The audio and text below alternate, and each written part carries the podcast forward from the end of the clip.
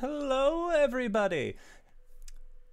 And welcome. I don't know why that was so difficult. And welcome to the newest indoor adventure in the For Keeps Recovery Part 2. Today is May 4th, 2020, and may the 4th be with you, and you are loved. We rightly appreciate each and every single person who ends up coming by, and so we like to genuinely let them know how we feel about them at the beginning of each and every single one of our episodes. If this is your first time joining us and you like what you heard or are interested in finding out more, you can catch all of our VODs on youtube.com slash indoor adventures. We post all of our games up and available for free there, as well as anywhere audiocasts are made available, also for free. Uh, other than that, if you like to support the show and you also like free things, consider going to patreon.com slash indoor adventures. And you're probably thinking, Patreon?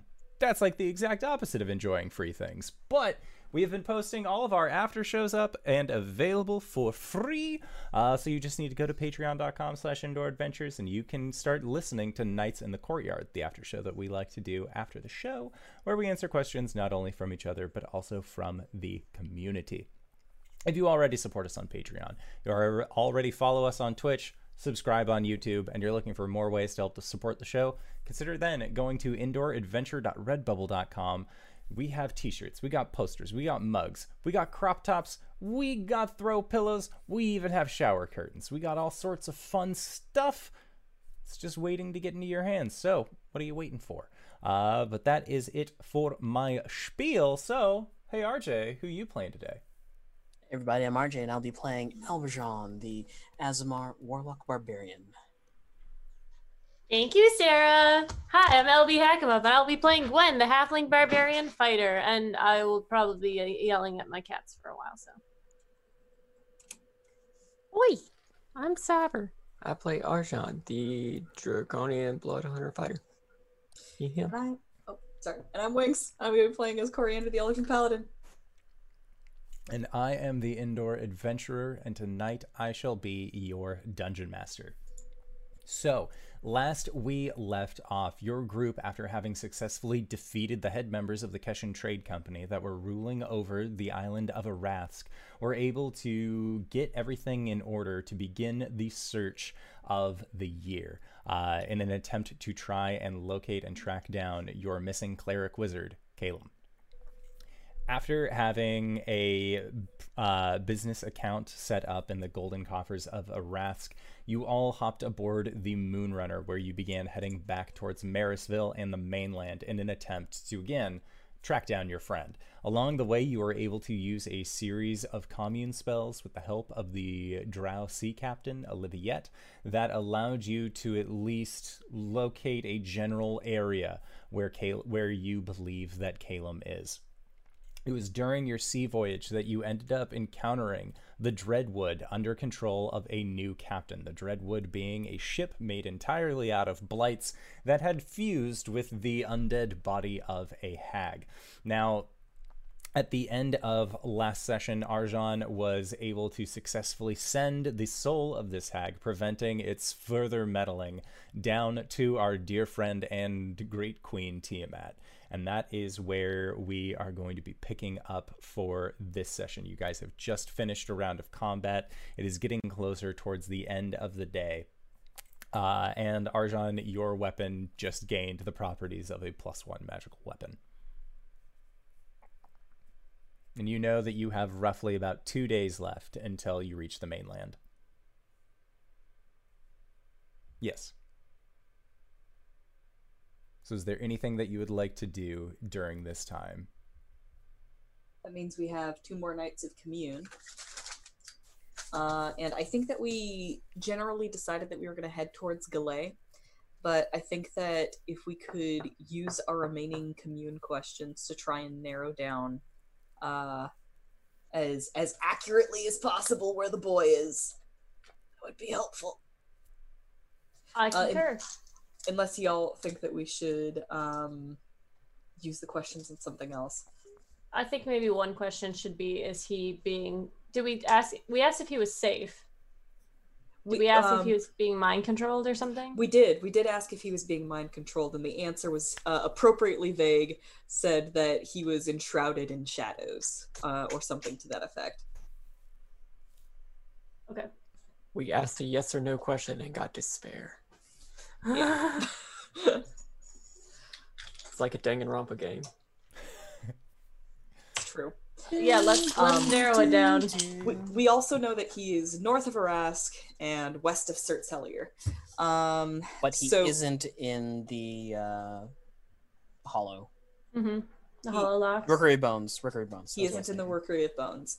Um, well, I mean that's that's what we extrapolated from what they said, um, which was essentially the Raven Queen doesn't have anything to do with it. Um, Yeah. or at least that's how I interpreted it. One of the other Um, answers you were given was that he is outside of the queen's domain. That's what it was. That's that's what I interpreted as the Raven Queen doesn't have anything to do with it. Um, so we've been to Greenreach. Um, we another thing that we decided was that he isn't in any place that we've been before. Mhm. So um, the two places that are on the map that we haven't been to yet are Galay and Fildes. Right. Um, I think a good idea is to ask if he is within a certain range of like Greenreach. Say, is he within 200 miles of Greenreach? Uh, and then we could literally triangulate his position. Sure. I think that's a great idea. Okay. I, we could also literally just ask if he's in Galay. You already dear. asked if he was in Galay. The Oh, answer was was- no. Oh, okay. All right. Okay. So that leaves Fildas. It does leave Fildas. Okay, so one question could be Is he in Fildas? And if the answer is no, then that means that he's somewhere that In not between. named on the map. Yeah. So we could ask Is he within like 200 miles of Green Reach? Is he within 200 miles of Galay? Is Yeah. he within 200 miles of such and such place? And then, like, we will have circles drawn on the map to like triangulate a position to like Mhm. search. This is all too smart for Coriander to think of, and the Feywild doesn't work in such precise ways anyway. So like this all would have had to have been thought up by literally everyone else. Fair. Them's Calum's thoughts. I know. Them's are You're- Calum brain I- stuff. I have an intelligence of 14. Does that mean I know basic trigonometry? Sure, you use a crossbow. Okay. Yep. Get that out of my D and D. No. So how many questions do we have left? Six. Six questions. Yes. Right? Because it's It's two three days. questions a night. All right, Mhm. so we we agree that the first question should be is he in Phildis? Yes. All right, that is our question. No. Okay. Second question is he within 200 miles of Galay? Yes. Okay. Okay. Is he within wait, wait, wait, wait, wait, wait. What is, what is within 200 miles of Galay? um a, ri- a a lake, a couple of rivers and Greenreach actually? Can you screenshot whatever you have and post it in the Discord? Yeah, absolutely. Um You could also narrow it down. Is he 200 miles away from a body of water? Or maybe like 50 miles away from a body of water? well, first of all, Or 100 maybe. I don't know.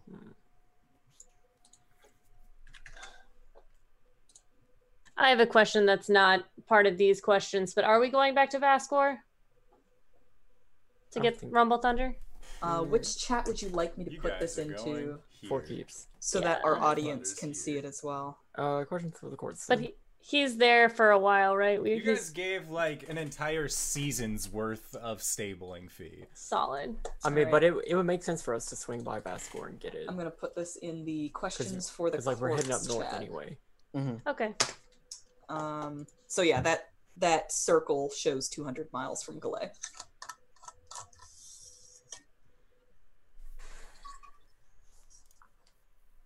Was 200 too much? Maybe we should have said 100. Well, from there, Do you want to ask that? We've used two out of six. Yeah, I'm up for that. What do you guys think? I, I would suggest again, like, is he within 50 miles of a body of water? Because there are. Then we could eliminate the entire coastline, which is south of Galay, Mm-hmm. or the shoreline, and then Okay. focus northward. All right. Is he within 50 miles of a body of water? Is our question. Of a Yes. large body of water, just in case there's like a fucking, you know. Monkey's paw dealy. Yeah. Uh, You've seen through my puddle trap. Yes. are we he's at an Aboleth grotto. are we are we thinking about um the lake then? yeah, we're talking about the lake, so we could so say we could specifically is- say the yeah. lake. Is he within 40 Does- miles of the lake just to make it Even more. on on the hex? Oh what is yeah. this lake called? Don't know Uh, the the lake lake's called. name is Lake Kellanock. Okay. Lake Kelena. Okay. All right. So our third question is: Is he within 40 miles of Lake Kelena? Um.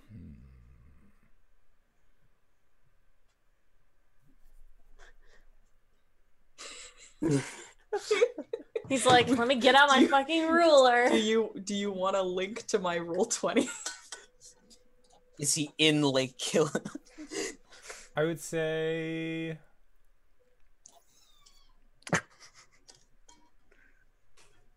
No. okay. North it is then. Well, That is narrows it down. it narrows it down if he's not below the lake. Yeah. That that essentially says that he's not south of the lake. That that gives us half of that circle. No, To not work with. south, below. Oh, Under underneath the the- water. There is no war in Ba Sing Se. I feel like the way we que- an- The, asked that the Earth question. King invites you to Lake Laogai. Animal, mineral, vegetable. Can he fit inside a bread box? Is it a duck? Okay. Um. What about? Is he in the forests around Galay? Is he in the forests around Galay? I'm I'm Well- asking if that's a question we should ask. With I'm eliminate- not asking it yet. Would the forest be within 40 miles of the lake? yeah, I guess I don't know that. I, I think most of most I- of them look like they're within two hexes. Yeah. Where are these um, hexes? In uh, court. They're can see itty them. bitty bitty. I might have complicated this by introducing a, uh, an actual. An actual map. yeah. I mean, I uh, feel like that's important.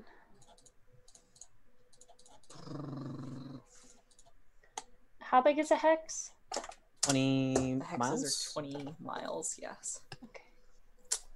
Do you want to? I mean- did we did we figure out if he was east or west of Greenreach? I don't think We so. did not. That would bisect the circle. Okay. Let's try that. Is he east of Greenreach? No. Okay, let's so some to the we've west. we've got the top left, uh, quite well, sixty percent, thirty percent of the circle. What are these hilly areas towards uh, in the middle of Galay and Greenreach? Just hills. Yeah, it's just plains. Uh, Well, then, uh, what's the name of that river? To the left. Um. That's a good question. uh, Uh, Uh, well, well, we just want to know if he's north or south of that Yeah. river, right? Uh, that would narrow it down a little bit more. It would. Wait, he But we still on have one more question, right? Yes, on the right side or left On the left side. Left side, he is. Uh, are you asking? Is he above or is he below? The river. Is What was- he is he north of that river? Yes. uh, I have a question for the DM. Yes. Um, my cat also has a question. Uh, is this an area like the area that we're talking about? Is this an area that the Goliaths travel to, or is that too far west? No, they travel. They travel through there on occasion. Okay. So Gwen has been through this area. Yeah. Is Does that- she know know of any settlements there, or ruins, or anything like ruins? Ruins. Ruined. Uh, I would say make a history check. Should, Come on, Gwen. Come should on, we ask Gwen. if he's above or below ground? We should. Minus one, 14. 14 uh i mean there were a lot of settlements that used to be there but like during your time uh with the goliaths you know you might be partially the reason as to why there are no settlements there uh in that large track of plains most individuals just don't even bother trying to put settlements because they know Mhm. that's in the goliaths migratory pattern Uh, yeah, I You've think we should have four questions so far. five. Five. Five. We have one left, and I think we do we do need to ask if he's uh above or below ground. I think that's a good idea. All right. Is he above ground? Why does he have to think about this?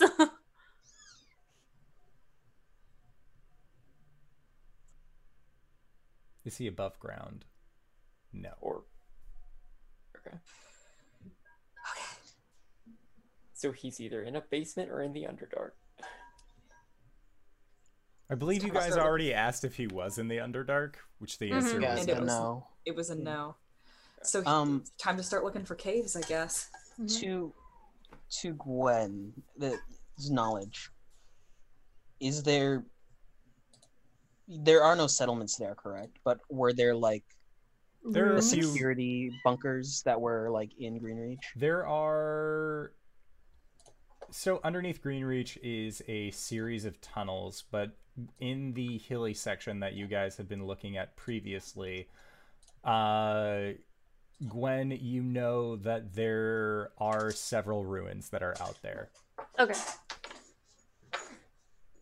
All right, guys. I, I I think we've narrowed it down pretty sufficiently. I think we have a very like a smaller area to search. That's still about 20, 40, 60, A lot. a lot of mileage to cover. Well, it's not going to be covered in an eternal winter this time. I hope. Sorry, what? It's 14,000 square miles. Um, Um. Well, I I don't know if I I would I would love to be able to call in the Goliaths for a search, but I don't know if we can do that. It, they're not close enough that it would be like right. They're not close enough for it to just be like take a look. We can go Start to searching? Galay. I would to- hold off on that either way. A party that big will set them off, make them move house Yeah, somewhere else. Let's start off by going to Galay and asking about any rumors. All If they're doing anything big, then perhaps it's loud too. Yeah. And I if wonder if all else fails, we'll comb that area with a fine tooth comb. Yeah. Do you think that when we go up to Vascor, we can get like they'll have like a magic item that can help us track him, or that we could like use to talk to him? They had a lot of magic stuff there, right? Well, the thing about that sort of what's the word communication uh, magics is you need to know the person intimately or at least familiarly Oh, I do. I mean, like we've known each other for a long time. If we can, if we can find a spell scroll, or something that would let us use the same sort of magic that Caleb was, then maybe all right shouldn't be hard to find a spell scroll of sending, right? I don't know. Is it a hard spell? It's not something I can guess. Neither can I. nope Hmm. Well, if we, well, uh, we have to go to Marsville, right? Marsville, Mar- Marysville. Yeah, And we'll have then- Master Marisville. Yeah, we'll get some mounts, travel up north as fast as we can, get Rumble Thunder back, and uh, get a scroll or whatever sort of magic shit we need, and then book it out west. We'll pass through my tribe, so if we need to like trade out Rumble Thunder because she's worked too hard or anything like that, we can definitely do that. Is there an object that we can be certain that Caleb possesses at this moment? What about his little friend? Amaris is with us. No, the other one, the little creepy doll thing. I mean, he, he was just missing in He is a doll. creature a lot. Would he be considered a, an object? A familiar? Was there anything in Caleb's stuff that was missing? Like a necklace or something like that? DM, was there anything in Caleb's stuff that was missing, like a necklace You or something have like that? not yet rifled through Caleb's things. I think it's time. Is he still wearing his ring? The diamond revival ring that he was given. That When was, did We're you gonna go him that? rifle through his shit. you gave that ring to him after. You gave the ring to the simulacrum. Fuck. In that case, I'm going to take it. All right, let's let's look through his shit and see what's if there's anything missing. Will, will you look through his shit? Okay. We would like to look through his shit, please. All right. Now, Maybe I don't please think look any of us his have actually tallied everything that was on Caleb. So, looking through Calum's things, as you set them all out, uh, Calum had a pretty standard slew of things, but you know that they're. It's like as you're getting to the bottom of the uh, bags and satchels that he had of, of things, you see that there is what looks like a small reliquary that's tucked away towards the bottom of the bag. And when you open it uh, and take a gander inside, you see that there is what looks like a mundane looking brick. And then uh, there is a small, uh, it's like a handkerchief that's fo- uh, uh, folded over a small bundle of uh, kind of long looking things. And when you do you open up the said bundle? Yes. What do you mean by long looking things? So Like, like we haven't opened it yet. you haven't so opened we don't know it. what it is yet. But as you open it, you find that there are what look like four human fingers that are inside of this.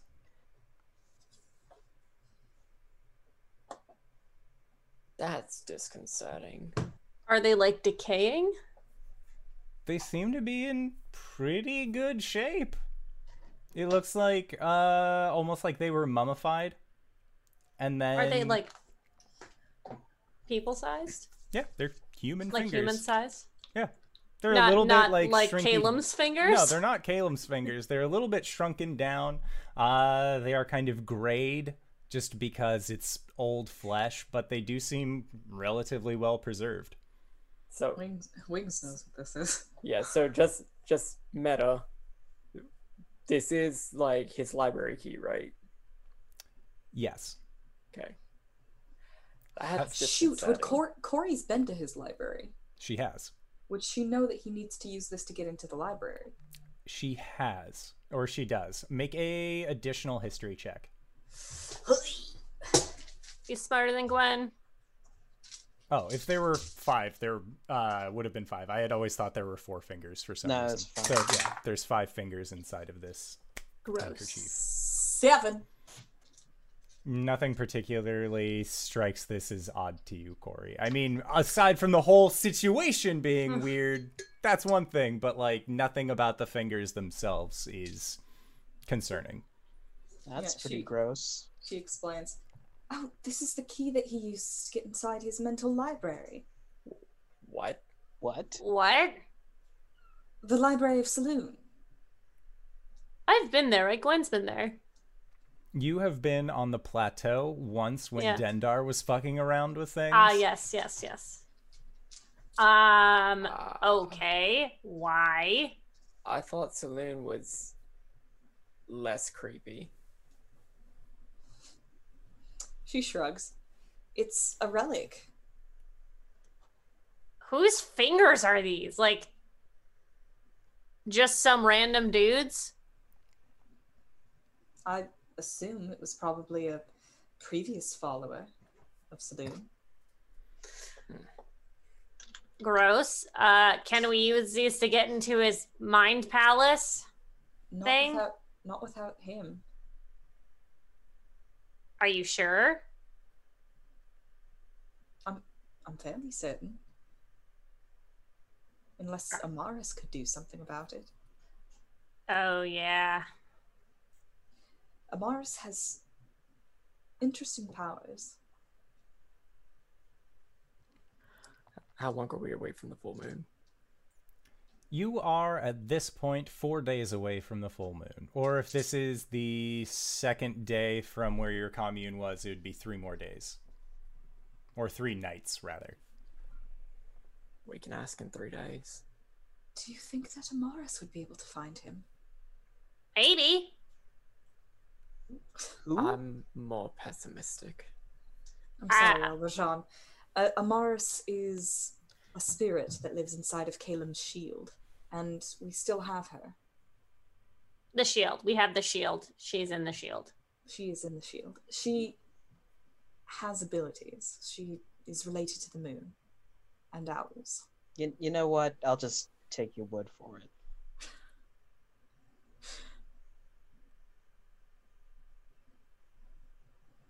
That's a whole two years of campaign we have to get you up to date on. And we don't even have recap videos. Arjan's nose Excuse starts me. bleeding.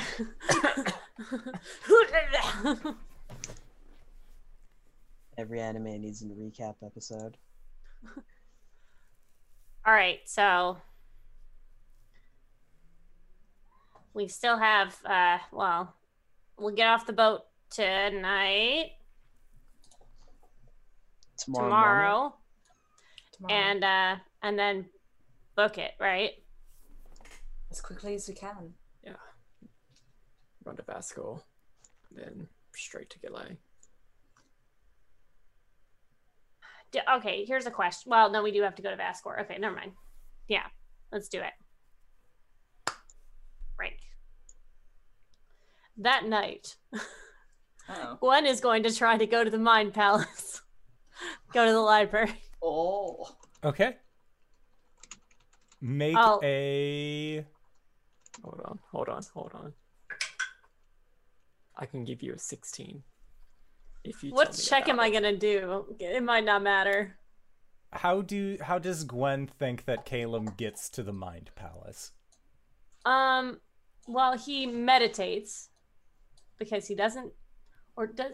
I don't know if she knows if he goes when he sleeps or when he meditates. But what she's going to try is she going to try. She's going to try to meditate like she does when she goes to see uh, Gray Skull, and then with have these finger things with her, and see if that will like take her there. Okay. if this this is the D and D version of doing peyote or something like that. Sure. Gwen can totally have D&D peyote on her. Solid. One of the sailors probably has some. Uh so yeah, Gwen make a religion check. okay, a religion check. Let Yes. me just let me just see because I don't think I have. Indoor, I, I also asked you a question. I do have minus one. Okay. Um, I don't know if a fifteen would be enough, so I should. I think I should try to roll it. What do you guys think? You have a what? I'm metaing this. So Arjan has a 16 on the blood die that he offered. Or that I offered yeah. because meta. Do you think that's? I don't think that's gonna be enough. What kind of check so. is this? Rel- uh, Religion. Religion, which I have a minus one in. Ooh, um, well, chances are you're probably not going to get a better roll, but we also all think that it's not going to work without eh, something better than 16, so you might as well roll it.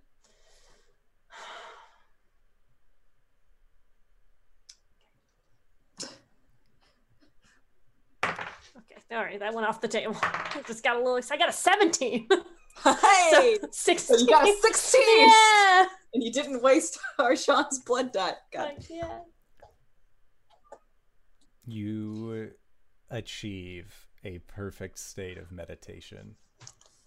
And as you are experiencing these, as we described it, D and D peyote, uh, as you look, as you are meditating, you kind of open your eyes and blink out towards the sea, and it looks like the clouds are gathering in a very far off distance.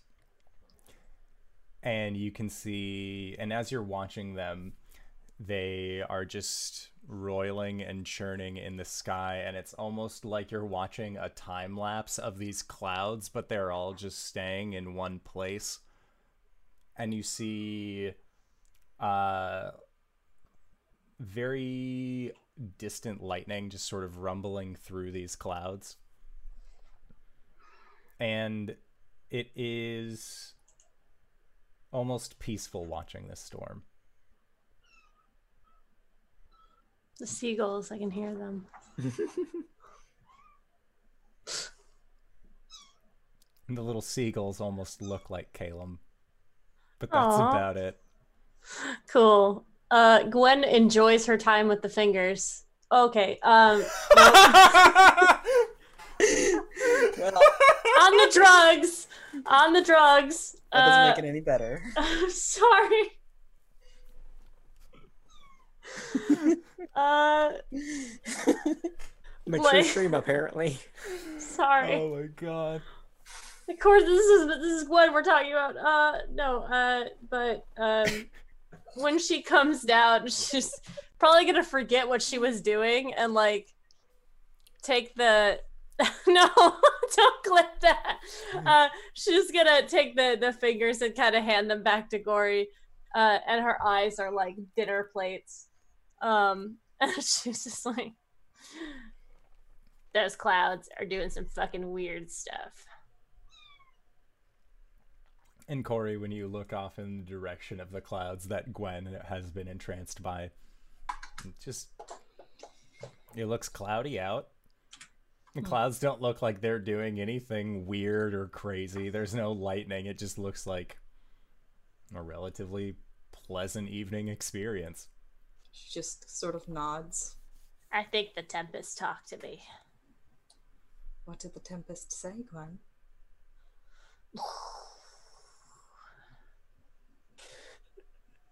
Ominous. Yeah.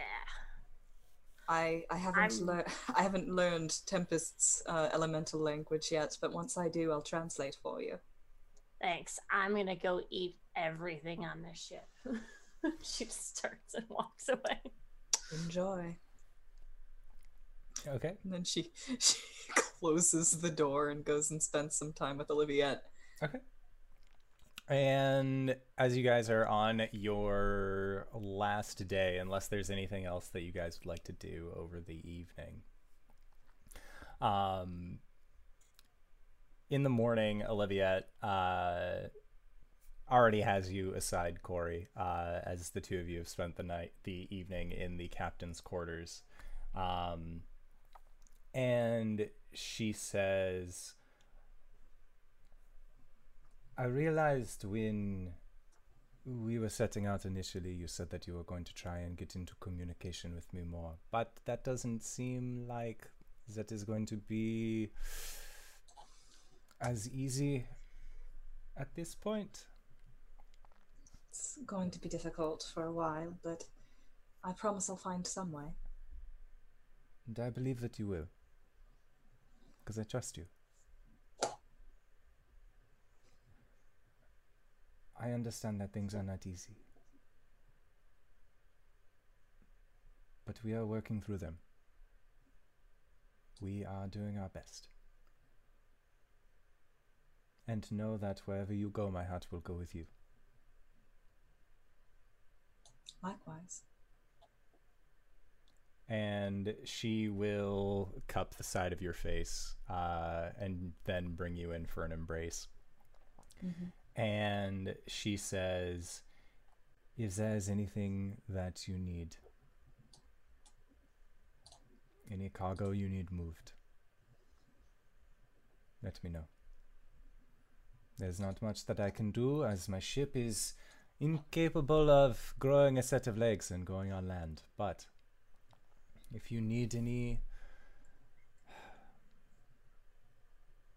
if you need a message to Arathsk or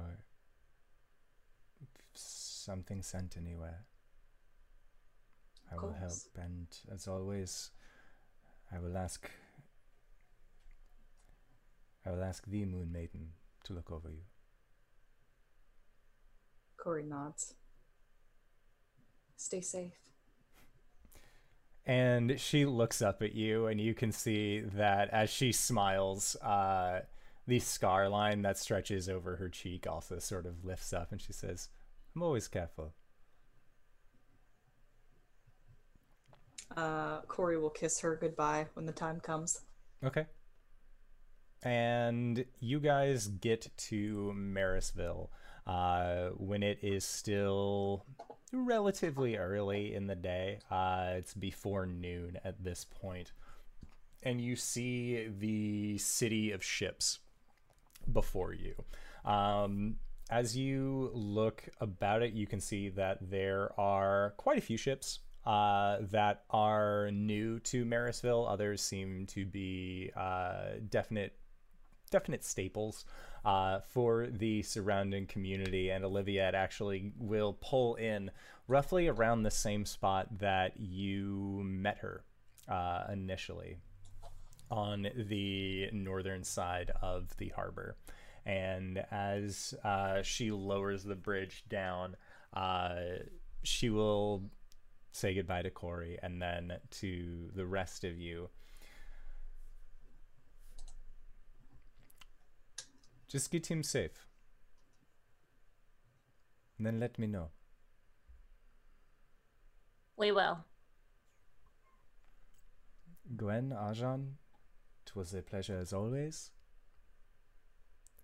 Uh, Alberjan, you have proven very helpful on the boat.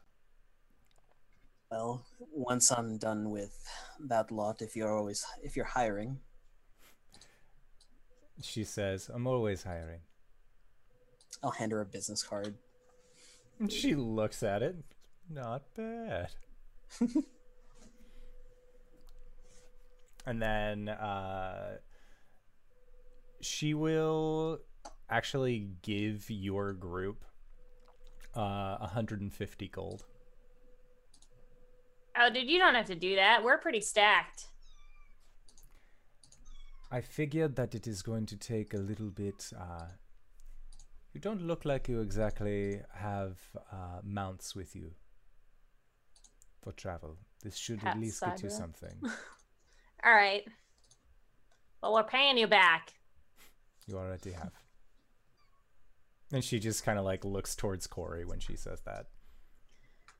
But we'll, we actually will pay you back financially.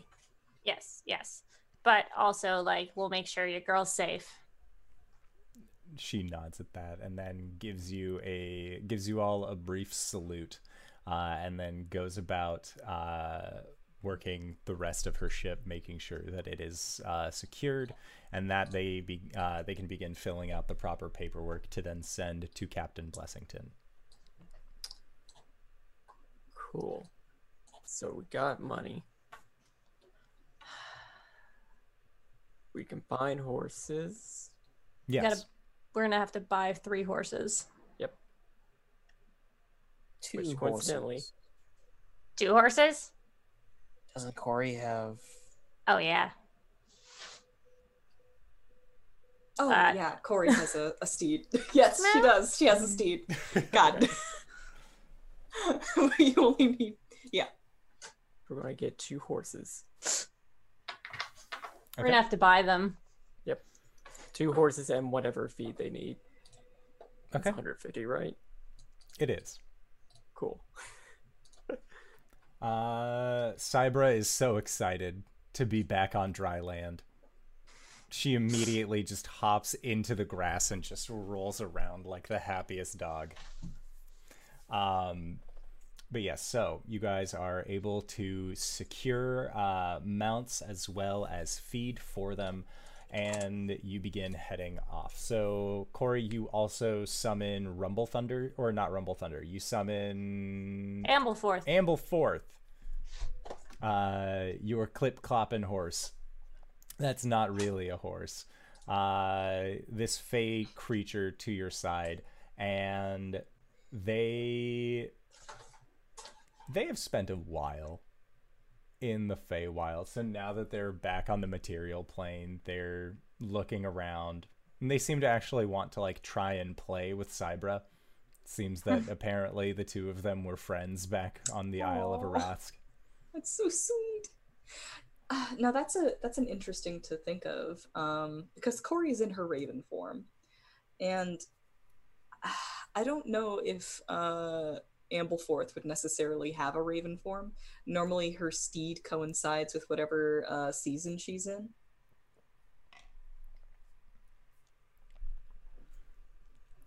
If anything, Ambleforth just looks like its colors are getting muted.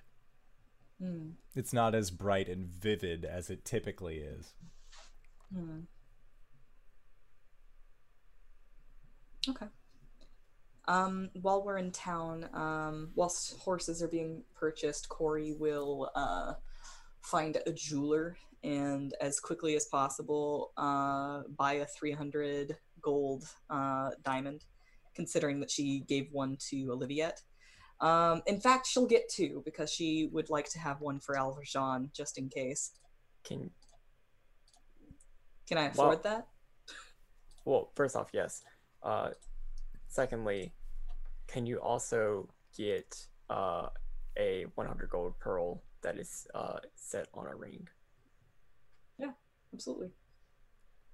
Yeah, you can definitely get that from a jeweler, and it would just be the standard market value. Uh, the What's, what's the pearl for? Identify. Oh, okay. Um, yeah, Corey will get that for you if you send her off to do so. Um, and I, I will give you the money for it. okay. Yeah, Um, and Corey will actually um, she'll she'll get the uh, diamonds in the form of a pair of earrings, uh, and she'll just clip them into her ears, so she has a couple of diamonds ready to go if she ever needs them. All right, sounds good. So, you're able to attend the jewelers and get the diamonds and pearl that you needed. The pearl is, uh, even though it is considered to be the price of a 100 gold piece pearl, you live on a coastal region, so the pearl is actually going to be a little bit cheaper just because it is easier for them to acquire.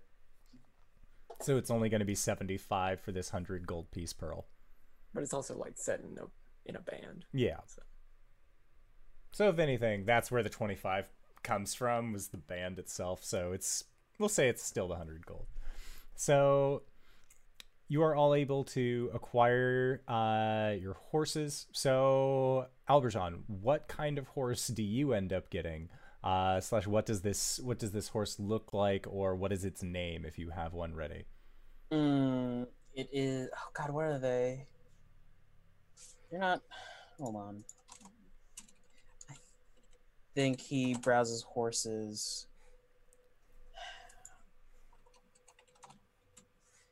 But it's like he probably spots one. It looks like a Mongolian war horse. It's all black Okay. and Biscuit is the name.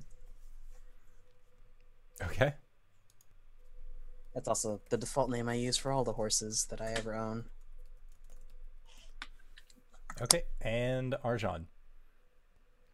What is the Uh, name slash styling of your horse? Uh, it's a it's a bigger, uh, sturdier sturdier horse. Uh, probably like northern bred. Uh, it's it's like gray and white. Uh, dappled. Uh, same as Arbak. All right. So big sturdy warhorse, and what did you say its name was? Arbak. A R B A K. Okay. And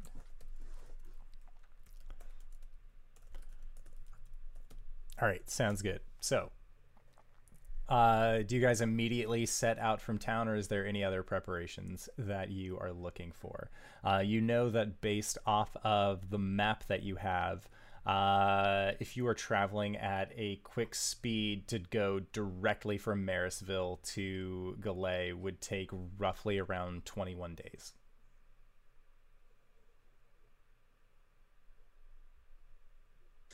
Uh, I'm sorry. It would take us 21 days to get from here to up north to. It would take you that long to get from Marisville, where you are, directly to Galay, not including going up to Vascor. How would it, how long? How much time does it take for us to get to Basque? Like how much out of the way is it? To get to Vascor, you're looking at shortest distance about eight days worth of travel uh, over uh, over the inlet, and then close to about twenty days to get to Vascor. And that's if you go kind of at a longer pace. Otherwise, it would take roughly around like 15 to get there. And then it would take like another 20 days to get from Vascor to. To Galay, yes. Okay. So we're adding an extra fifth, like 20 days. Yes. Fucking Pythagoras. Stupid math. Um, what do you guys think? If- I I What- wonder. The reason we're going to Vascor is to get magic? And also our Arak. I wonder if we can send like a, a Goliath because they're already up there. If we just meet them, like he goes to Vascor, gets what we need, comes back, and meets us at the camp. I think that's I think that's a prudent idea. Like time is of the essence here. We Yeah. want to find Caleb as quickly as possible. Who knows what they're doing to him? Yeah, exactly. Uh, w- would they also be able to find a spell scroll? If And- I send the right one, That's gonna cost money. the tribe has funds. Would they have Okay. enough for that if we replenish it? I mean, it's it's We have a treasury on the Isle, Isle of Alas- Arask, correct? Yes. Yeah. We do, but we Um, don't have any way to deliver the money. Will we eventually get to a point where we can start handing out handy haversacks? Hordes person bags. I mean, Yeah. if Arjan gets like a couple of months to work on it in a stable place, Okay. but we don't have a lot of downtime in this campaign. When this, I mean, when this when this Goliath meets up with us again, um, we'll be able to hand off uh, funds to pay him back. Would they be able to? Ha- would they have enough money for that?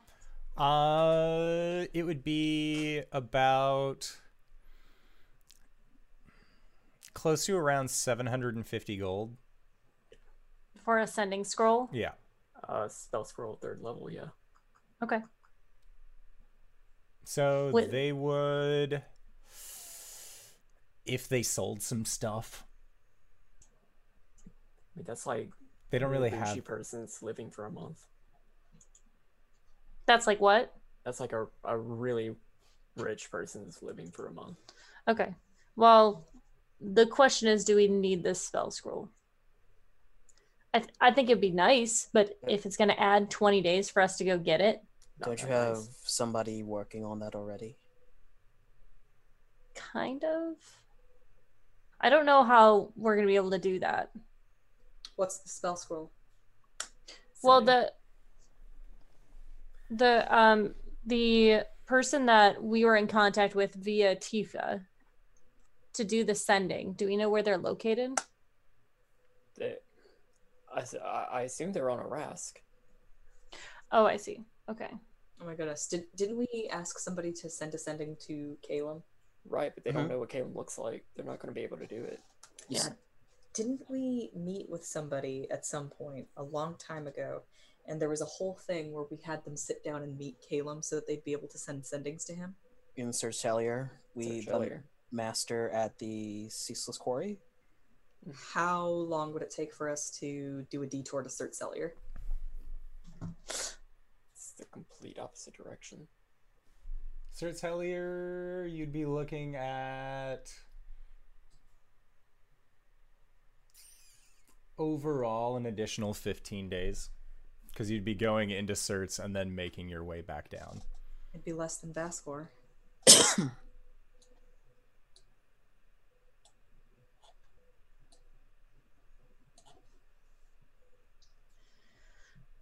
Um at Mordov's outpost?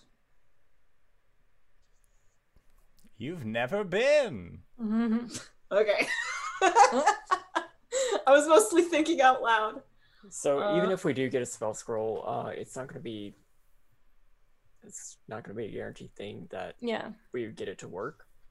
Yeah. Um, I mean, Arjot can keep rolling blood die and try to get it to work, but um, if we just get the Goliath to pick out the Arak and hope that that goes without consequence, hmm um, and we just head on, uh, that sh- that should be. We can live with that. Gwen told them well they uh, did Gwen tell them that she was uh, part of the Goliath tribe? She tells most people that she's a member That's of the true. Goliath tribe. True, true, true, true, true. Uh, so, uh, uh, indoor. I don't know if this is too meta, but would it be? Is it plausible that they could have someone pick up? Yeah. Rumble Thunder. Okay. Uh, so I think. I'd like to see them try to stop him. Well, that's true. stop them. What if we send a Goliath to pick up Rumble Thunder and a Goliath to uh, go to Cert Cellier and tell the person to send a sending to Caleb? we could do that. Who is the person? Uh, the The king? No, it No. wasn't the king. The It person at the was Caesar's quarry. yeah, it was the uh, it was the clerk who worked behind Cool. the Then we can just head directly there. Yeah, head directly to the tribe. They'll probably be back by the time we get there. Gwen is the fucking chief of this tribe. We should start using our resources. I have the power. All right, first night. We're on the road. Gwen is going to commune with Chua, Okay, and she is going. To, go ahead.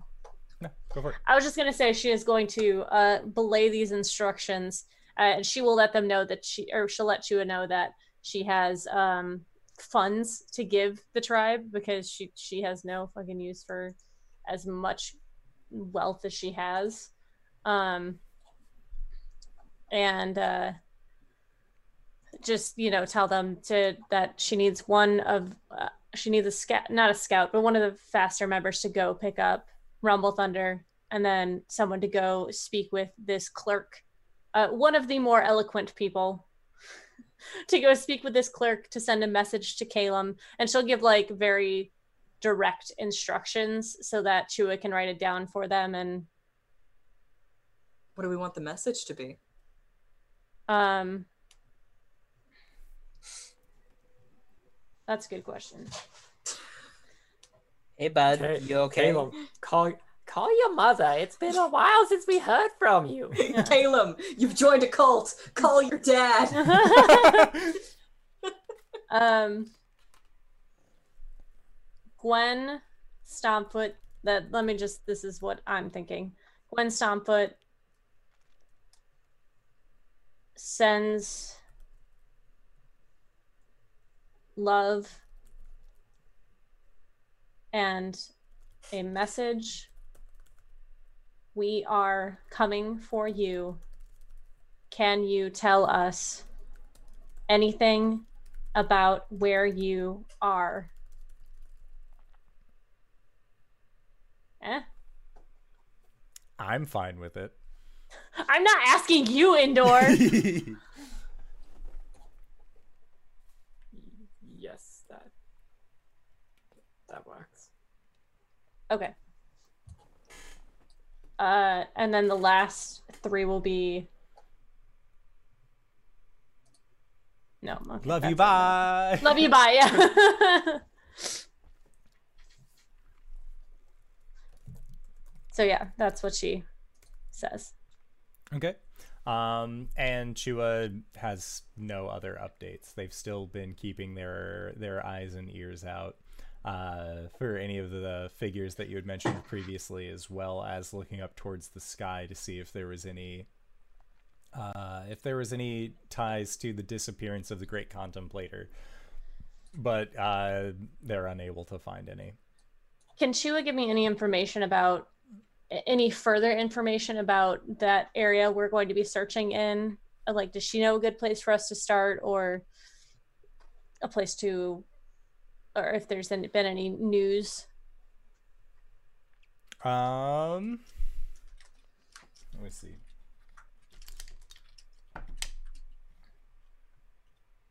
As far as a good place to start, uh, she mentions that there are a series of old ruins in the plains uh, that the Goliaths used to use as camps, uh, Yeah. especially during their war against the dragon cultists. But ultimately, uh, other than that, it's fairly wide open spaces in the area that you describe. So unless uh, unless Calum is on the move, that would probably be the best bet to find him in.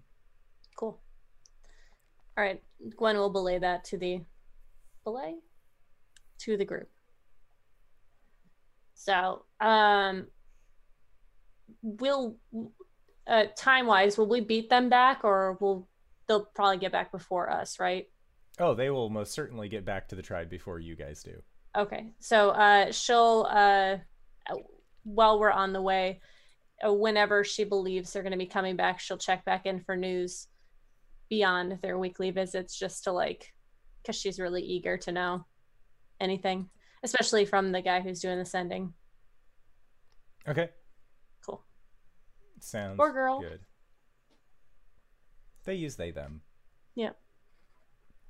So, uh that is end of the first day.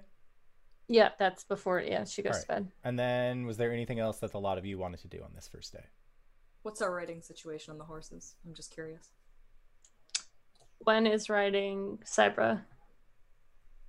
Ah, okay, that's right. Yeah, Forgot everyone that- has their own. I own forgot mount. that Gwen rides Cybra. Okay, that's fine. Everybody has their own vehicle. Okay.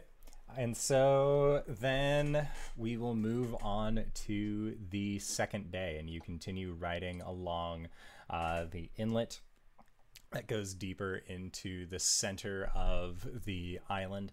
Uh, you know that at this point, there's still going to be roughly about 13 days or so until you actually reach the Hollow Locks. Uh, and there is a thought that occurs during this time as well, uh, where you remember that the Fey creatures who live within the Hollow Locks are actually quite amenable to you and your group, and you believe that uh, you have the understanding that Talon, the Dullahan, that is sort of the de facto uh, figurehead for the Fey creatures that live here, would probably be willing to help in some capacity uh, if you were to try and go through the Hollow Locks once again. Would be it, it, that would be cutting to get there quicker anyhow, right? Yeah. Yeah. I think we'll do that. Yeah, I think that's worth trying. They might even have some magics that make it easier to find him. Yeah, we could talk to those furbolgs. Oh, ah, he doesn't have the leg anymore. I know you guys. I've said this before, but wow, you guys really do get up to some shit. Yeah. Oh shit, we need to tell them that he's dead. Plum? Fig? Big is It- not dead. He's not dead. Not dead. You tried to cut off his head. I stopped you. We Oh saved him. right. Oh oh yeah. No, no, no, no, no. And then His he made staff friends is with dead. Rumble Thunder. Well, no, the staff isn't Wait, dead. no, the staff is in a jar that's being delivered to the Feywild. Right, right, right, right. Okay, okay, okay. All right. But we'll tell them that we said hi. Yes. Fig said hi. Fig said hey. God. We do One's that. memory is as bad as mine. All right. So it is then the uh, it is beginning to be nightfall on the second day, and as you set up camp, you realize that it is a otherwise cloudless night, and looking up at the moon, you see that it is a full moon. Oh shit. Do And you guys want me to deal with this? I have no idea what you're talking about. We got to talk to a little girl and tell her her follower is mm, not safe. Um, She might already know. do you want to? I'll talk to her. Uh,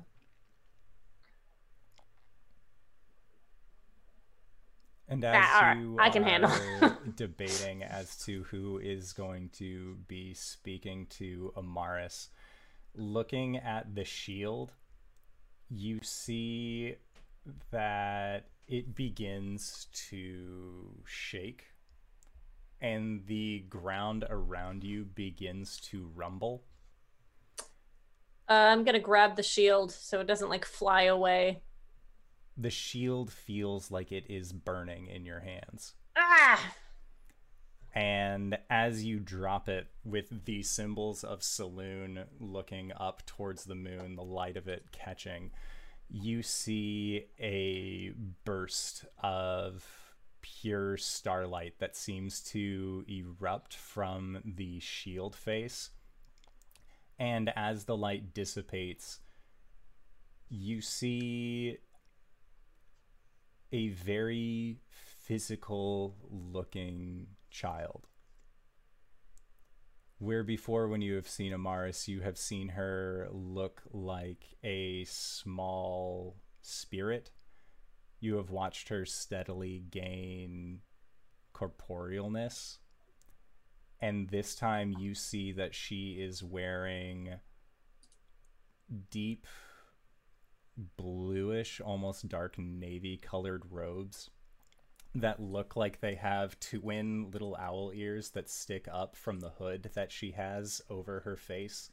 And you see that she has very long sleeves that it almost looks like she's just wearing a large, oversized hoodie.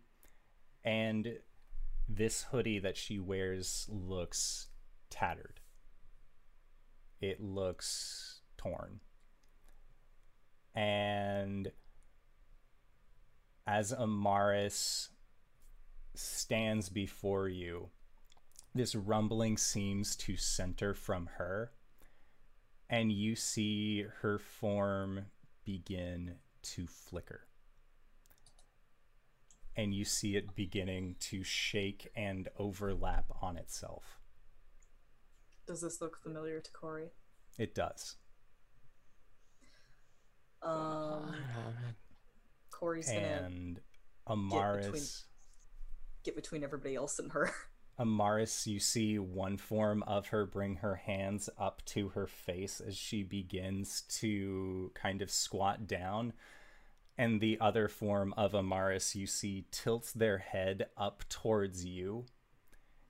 And with almost a predatory like sheen that fills where her eyes are that have been covered by this hood, you see her move her mouth in tandem with the figure that looks like it is scared and hurting underneath.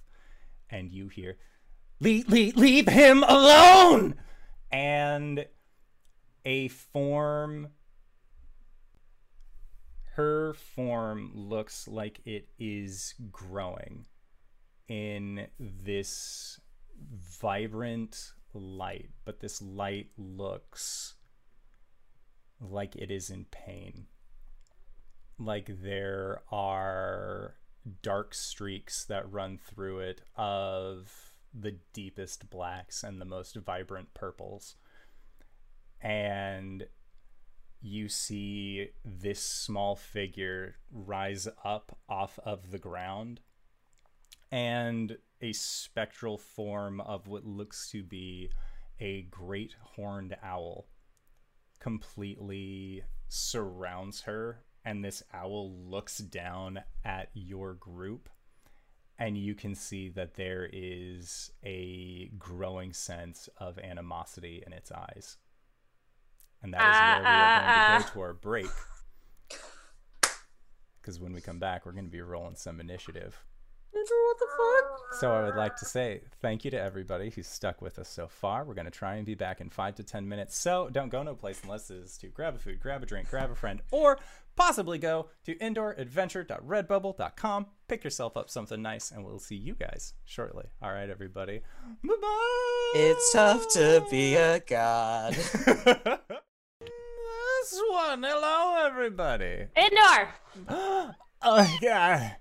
What's a cat's favorite book? Uh, what? The Great Gatsby. Ah, no! They're getting so big! I I love them. Oh my god, they just sound like squeakies. Indoor. Phew. What? We're woo girls. I don't have a joke. Aww. I was watching Connor set that up. They're so sneaky. I love. Lady. Andor. What? I don't have a pet. I'm just waiting for Danae to set up. That's okay. I've got owls. That's it.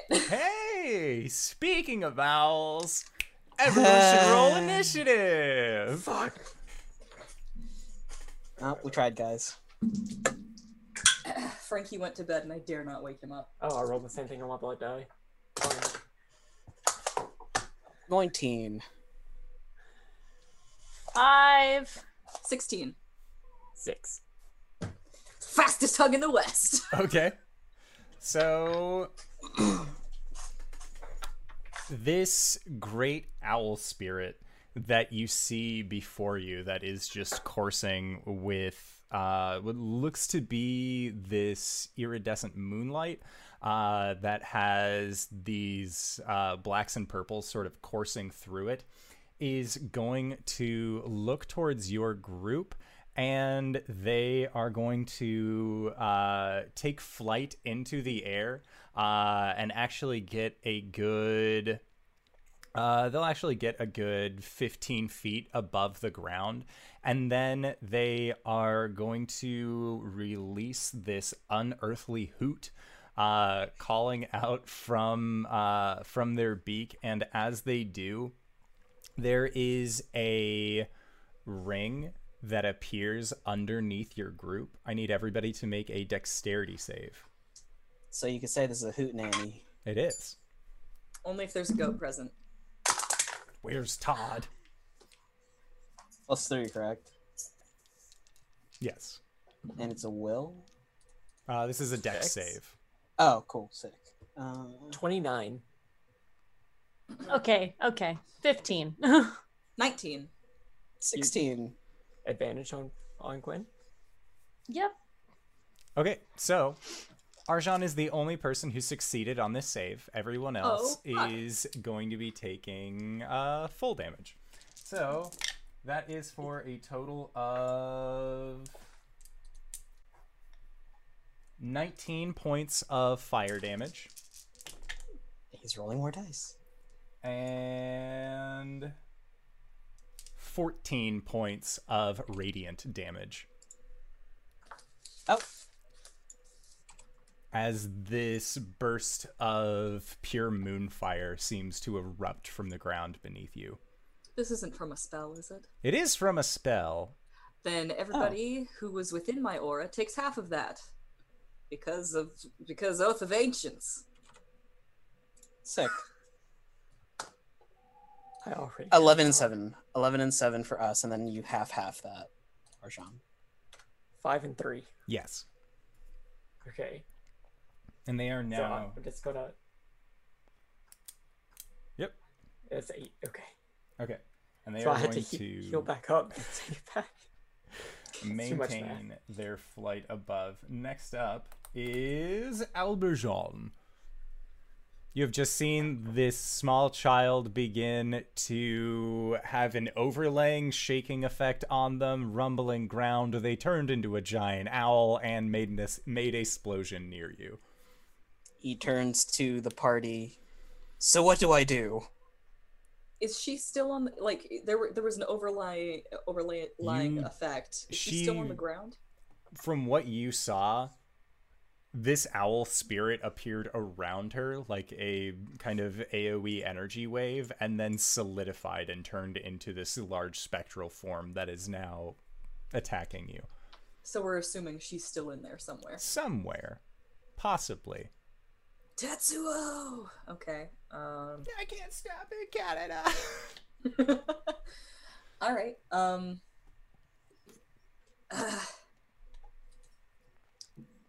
just stop her. Try not to hurt her. There's still there's still just a a, a hurt child in there.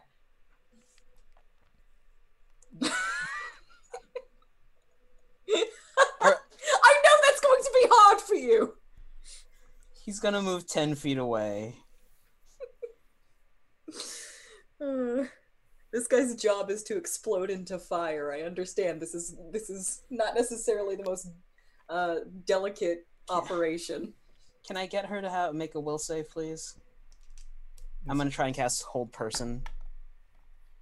Uh this would not work on them. Okay, would I know that, or do I have to? yeah, use you would spell? This is not a person what you were looking at. This in general is not a person. Got it. Um. Fuck. Well.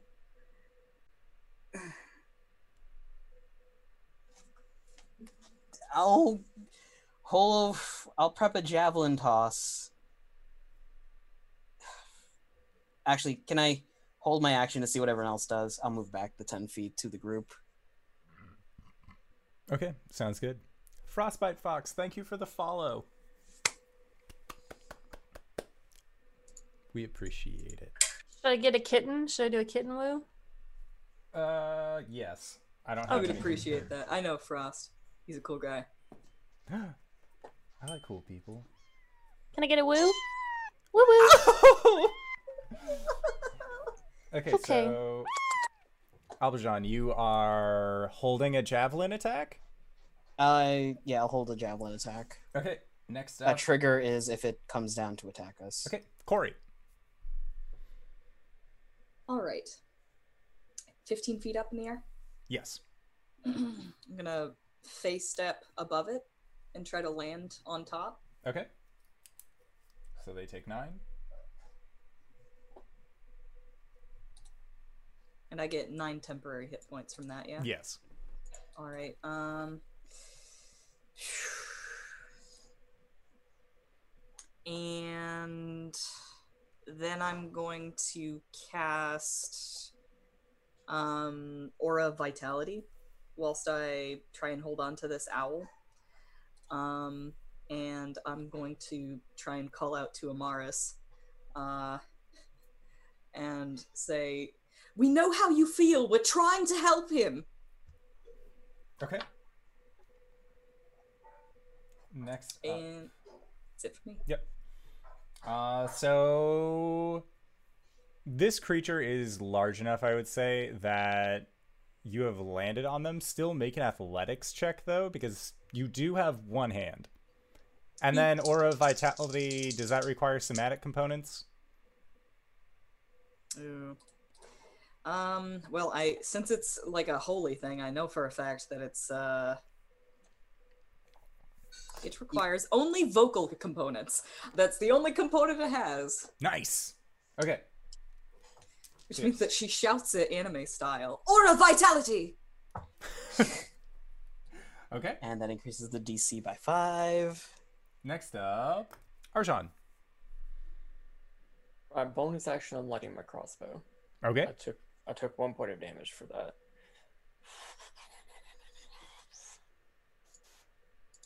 For Blink Dog. Uh, question: Yes. Is the shield still visible? The shield is. Does it look like? In in, in the past, uh,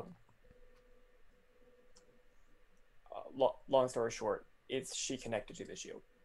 Uh, based off of past experiences and what is happening now, is there a tether to the shield that we could get around by possibly putting the shield in an extra dimensional space?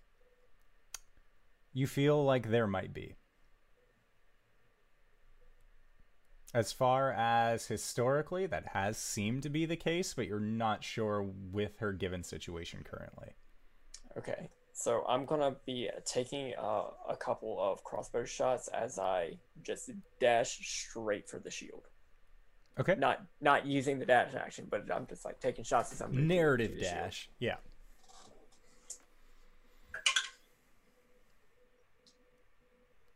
Seventeen.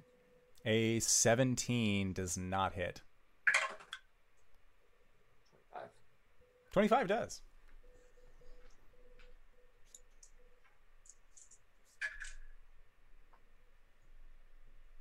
Five points of magical piercing damage, or piercing damage from a magical weapon. Okay. Four points of fire damage. Okay. And am I at the shield? Yes. Do I have an object interaction? You do make a wisdom save when you go to interact with the shield. Is it from? This is not. It's not a. I know. No, this is a matter anyway. celestial thing. Three.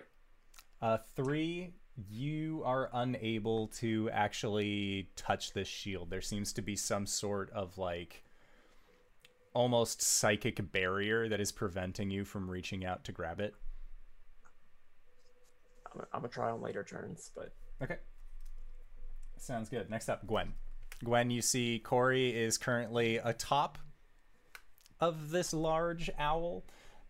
Alberjon has a javelin in his hand, and Arjan already took some shots at it. Uh, Gwen is gonna go for the. She's gonna go for the shield. Okay. Uh, she's gonna uh bonus action rage, and then uh try and touch it. So Okay. Make a wisdom save. okay, this isn't a frightened effect, is it? It is not. Cool. Do I get plus three? Uh, no, because Corey has Ascended. away. Yes. Sixteen. A 16 is not high enough. Damn. Ah! And Do I have to through your attack? rage, you are just trying to reach through, and it seems like almost like magnets at opposite ends. Uh-huh. Uh I'm going to uh make an attack at the ground to try and like one to keep my rage and two to like try and like drag myself forward and but mostly to keep my rage. Okay.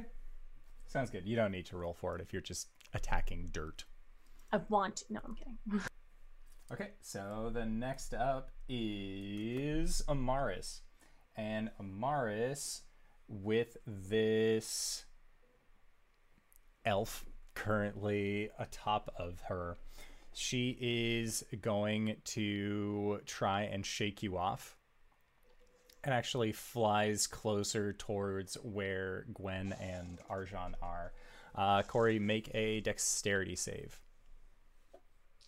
Or actually, no. This would be a athletics check, and you would be at disadvantage because of the missing arm. Ten. Okay. Uh, so Corey, you do end up falling ten feet.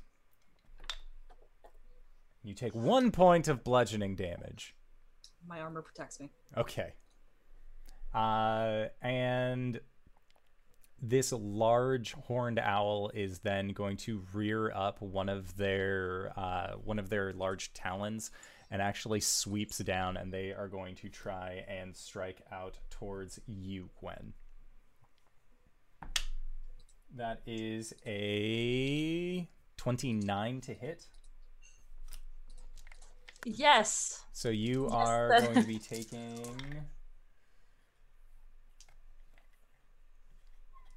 18 points of slashing damage Okay. and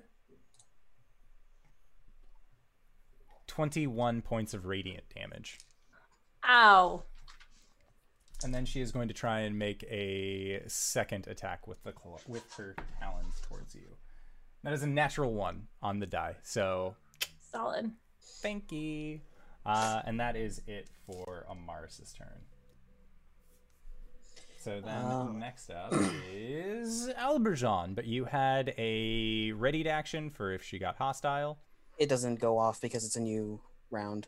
but she was hostile. Oh, right. Okay, cool. Yeah. Thank you.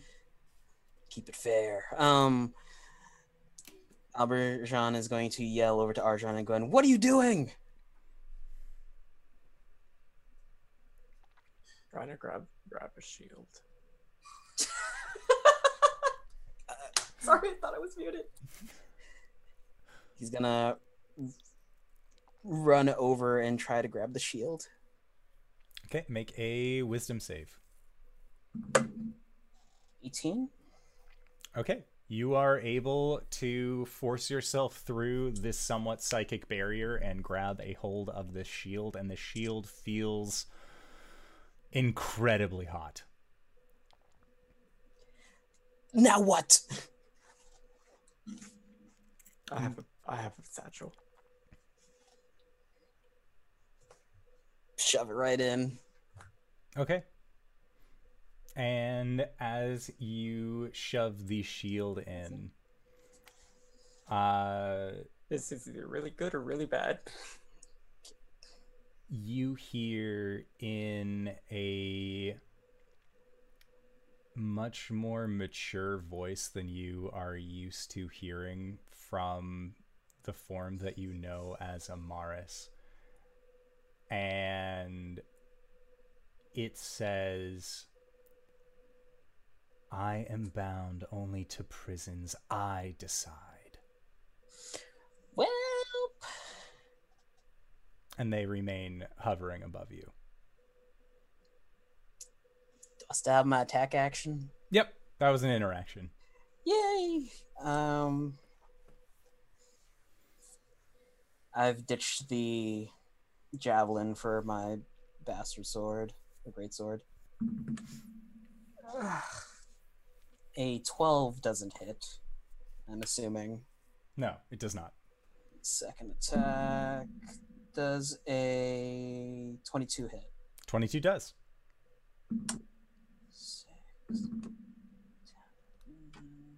Six, 15, 14 points of slashing damage. Okay, and is this a magical weapon? Nope. Okay. Yeah, it does not seem to do as much as you thought that it was. Oh, Blake Dog, thank you for the gifted sub. You are a champion. The babies are sleeping on. Oh. Oh, Asmo, no.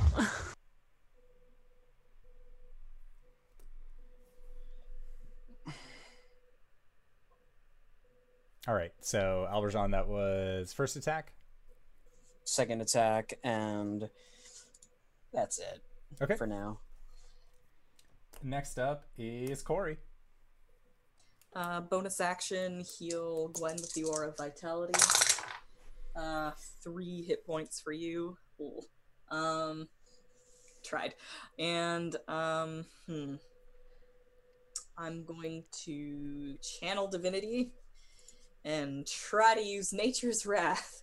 So I need a uh, deck saving throw from Amaris. Okay, that is a. Oh wait, hold on. Is she within ten feet of me? She is Okay, cool. I do that. 16. Ah, she makes it. Okay. I've never succeeded with that. Um, So, um, these spectral vines come out of her sword uh, and try to wrap around the owl, um, but um, she strains against it and they break. Um, and Corey just sort of swears uh, in frustration, and she says, "Amaris, we're on the same side. We can uh, we can help him. You just have to help us." That's it for me. Make a persuasion check.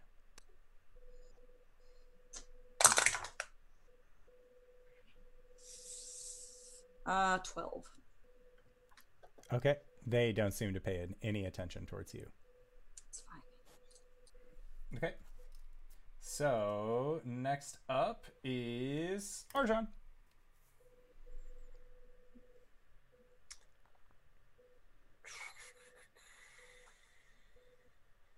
For my action. Yeah. For my action, I would like to uh, do a breath weapon attack. I'm gonna need a dexterity save. DC is 15. They got a 14. So full damage.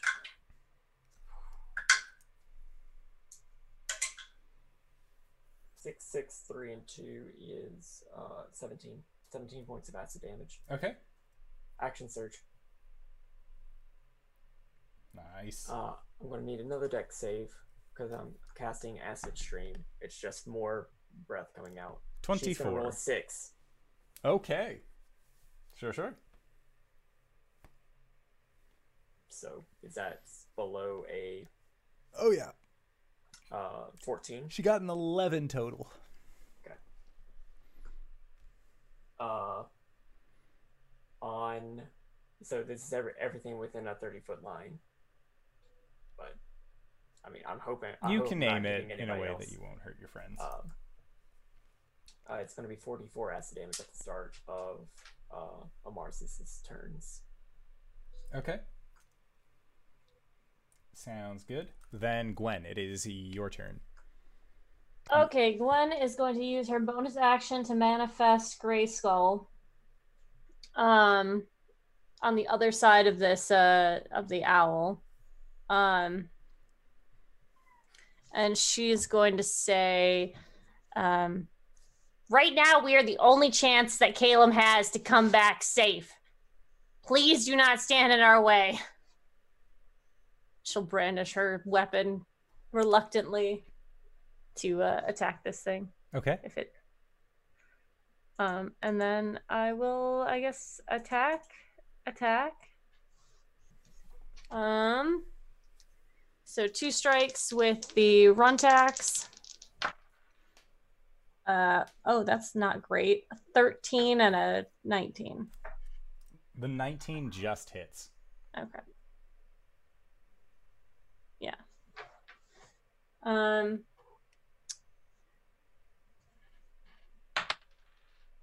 for 14 damage Okay. and then I'm going to use uh, my one of my um, uh, I'll use one of my action one of my, well it's not an action one of my uh, attacks that I can use from Grayskull. Um, so you take an, another attack action via the manifest echo. So he attacks twice, right? Because it's just an action. Can he attack res- recklessly? No. I think he only gets one attack action. Unless he attacks using your attack action. Well, it's it's a not it's not an action. So you can use your heightened echoes fury whenever you take the attack action. You can make one additional um one additional melee attack. Okay. Cool. Okay. Um, that's a seventeen. 17 does not hit. I have plus eleven to hit dice. Do you mind? Okay. You really don't want to hit this girl. And then it is Amaris's turn. And you see, yep.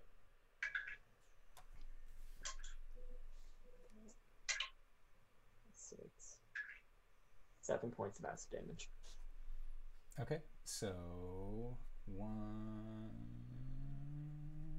Got it. Okay, so she is going to then spin. Uh, you see her bring up one of her large wings, and as it spins, her head sort of stays in the same uh, area that it was because owl heads and how they turn. And then as it gets to a certain point, you see her head just sort of follow through with the body. And as the body continues in this uh, circled pattern, large wings and plumes begin to fall off of Amaris, and as they begin to fall towards the ground, they pick up into a whirling uh, kind of current that extends all around her, and she is going to cast Blade Barrier using her owl wing, uh, using her uh, owl plumage. Counterspell. Okay. Make a Arcana or make a D20 check. 17. Okay. You are successfully able to counter this spell. Close am Alberjon takes his great sword and just slashes into the whirlwind and it dissipates.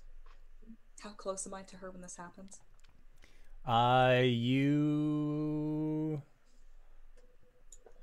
Did you say that you got directly on her last round, or did you get within 10 feet? Okay.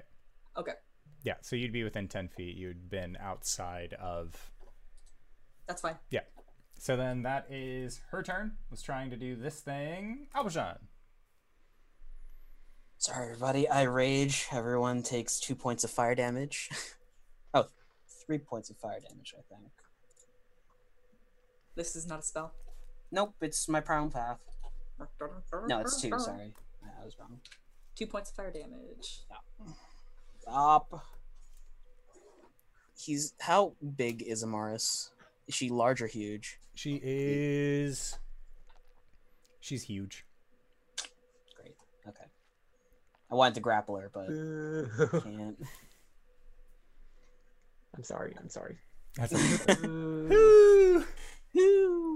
um, reckless attack on her okay. with the great sword. Nineteen. Just hits. Great. Six. Uh, ten points of uh, slashing on the first. Second. Uh, twenty on the second. That'll hit. Huh? That'll hit. 11, 15 on the second. And then I'll try to scoot around behind her so I'm not five feet from anyone. Okay. Sounds good. Then next up is Corey. She's going to rush up to her and regrettably start swinging her sword. Um, 26 on the first attack. Oh yeah, that hits. Uh, and fun story, I now do radiant damage on every attack. so that's going to be seven slashing damage with uh, three radiant damage. Um, and I'll go ahead and drop a smite on this at third level. Okay. So that's oops. Come back here, you. One, two, three. Um, oof, 16, 17, 18, 19, 20 radiant damage. Okay. And Corey, as you slam into Amaris with this large burst of radiant damage, you can see that it isn't doing nearly what you feel like your follow through should normally allot you. Mm-hmm. I suspect as as much. Um, and as she does that, she's trying to like she, she's basically trying to slice the owl away from her. She's doing glancing blows. um, second attack. Ten probably doesn't hit. It does not. All right, bonus action healing for Gwen. Uh, seven hit points.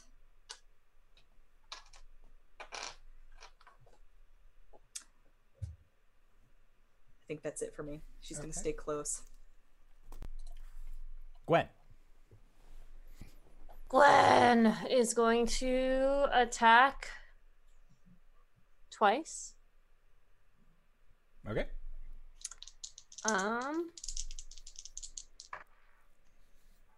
Um, and I guess as she does, she's no, she's going to say, um, if we kill you, he has no chance. We need you. Please help us. Um, and that's a 20, no, that's a 24 and a dirty 20 Both hit. bouquet Okay. for 28 damage total. Okay.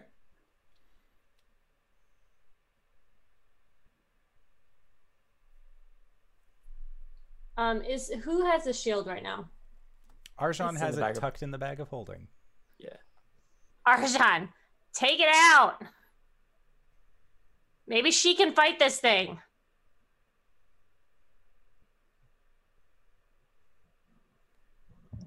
All right. Why are you like this? So, yeah, Gwen, did you have anything else that you wanted to do?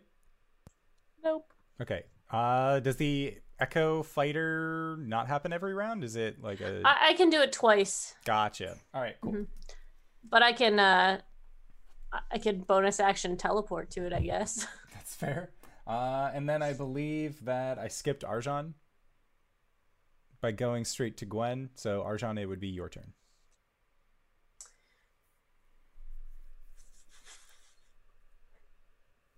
Take it out and do what? A little girl. It's part of she. She's gone, right? When you put the shield away, she was gone. You haven't seen the little girl during this entire combat. This owl form appeared Right. around her. Oh, so she's in there. Yeah. Oh. I retract my statement. Gwen's going in next time. Just let the owl eat me. I'll fight my way out. I've seen the Digimon movie. Uh, okay, so um, for my bonus action,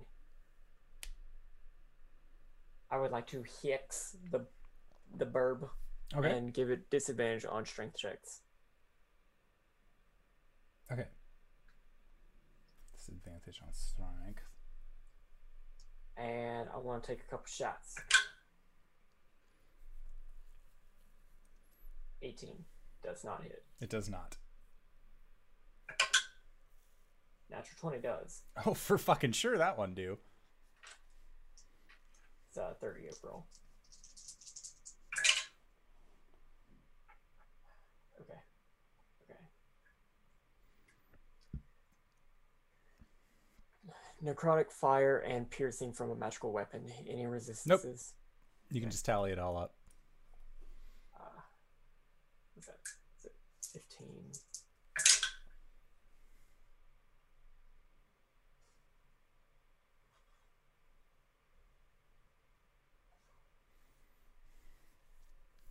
Another 15, 30, 34, 30, 34 points of damage. Holy shit. It's a good, good fucking strike. Amaris, uh, as this large horned owl creature, uh, definitely, definitely uh, looks like they have taken that hit for sure. And then anything else? I'll take out the shield. Okay. And the voice says, I promised I would protect him. I said I would do whatever it took. And they are going to strike out towards.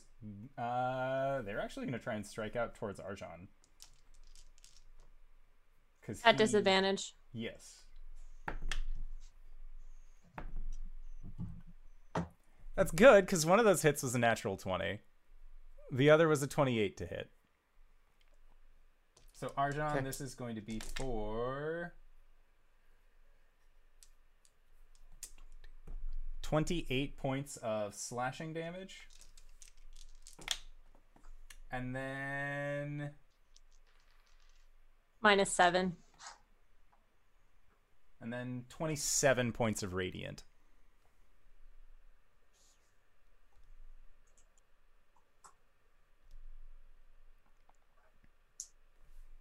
There's n- half that would be 24. If I make it natural 20, that'd be 24. That's not 24. All right, Hex is down. Okay. And then they are going to try and slash out at you a second time with their claws. Also at disadvantage for 14. That doesn't hit. I would like to use my reaction though. Sure. I need a dexterity save. Okay. It's a natural 20. Still take half. Okay.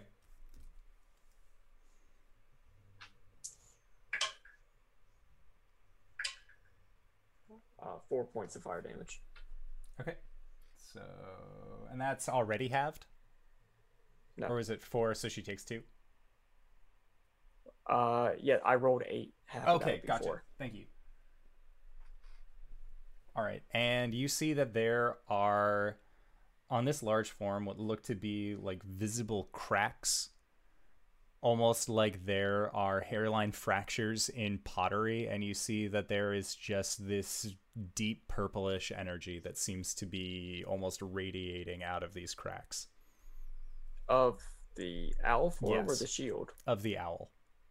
Okay. The shield looks like there is no luster in it.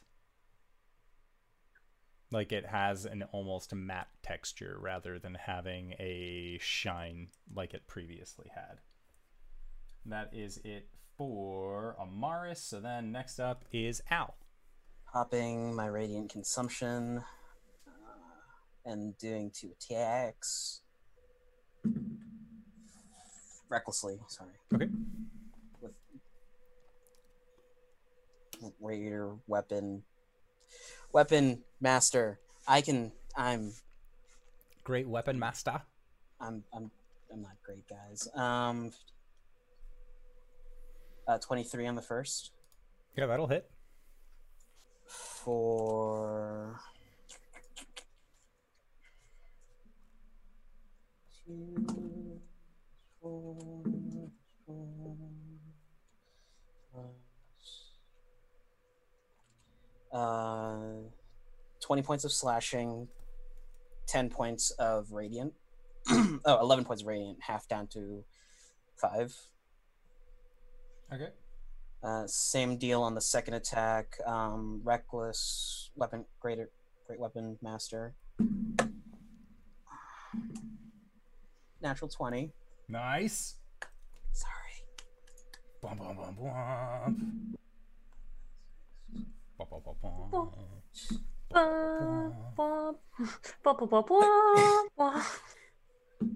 Tis the season. Uh, twenty-seven points of slashing. Okay.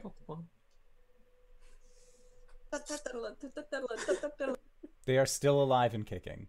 Cool. Um, They look And, uh, very injured, though. end of my turn. She takes six radiant. Okay. Corey. Mm. Or wait. Yes. Sorry. Um, Amar Amaris did uh did take a turn to attack me a couple of times, right? Yes.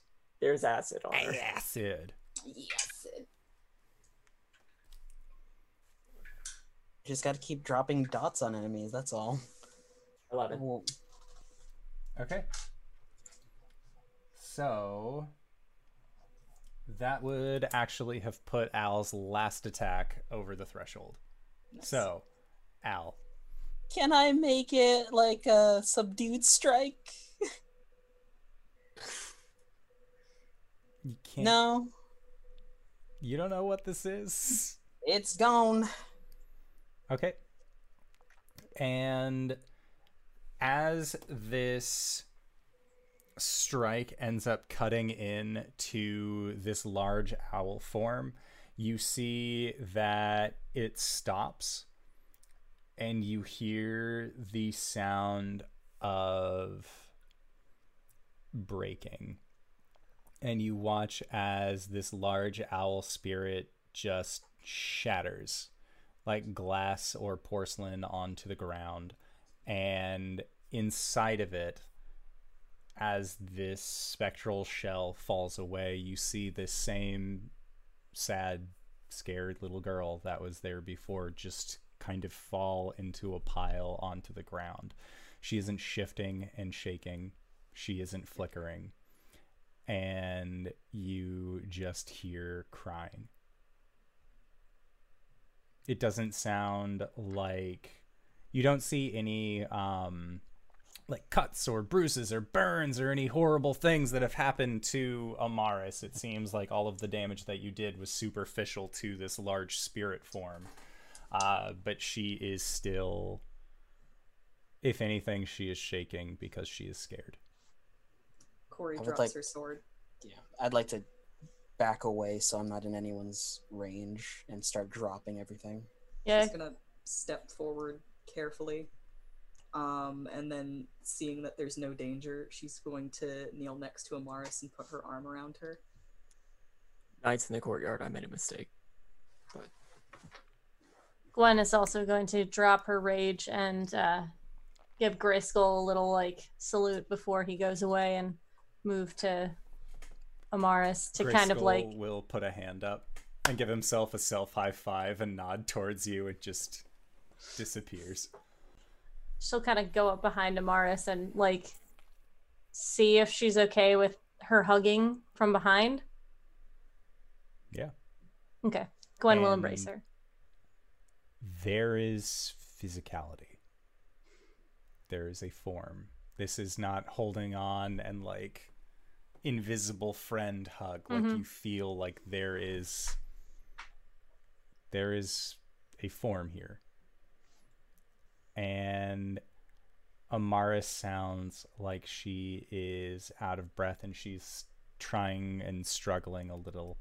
Uh, and she says, I need to go back. I need to make sure that he's safe. And as she's kind of like struggling in your hug, her hood falls back just enough that you can see that she has unruly, unkempt reddish hair, and that she has eyes that are as bright as starlight that are just filled to the brim with tears.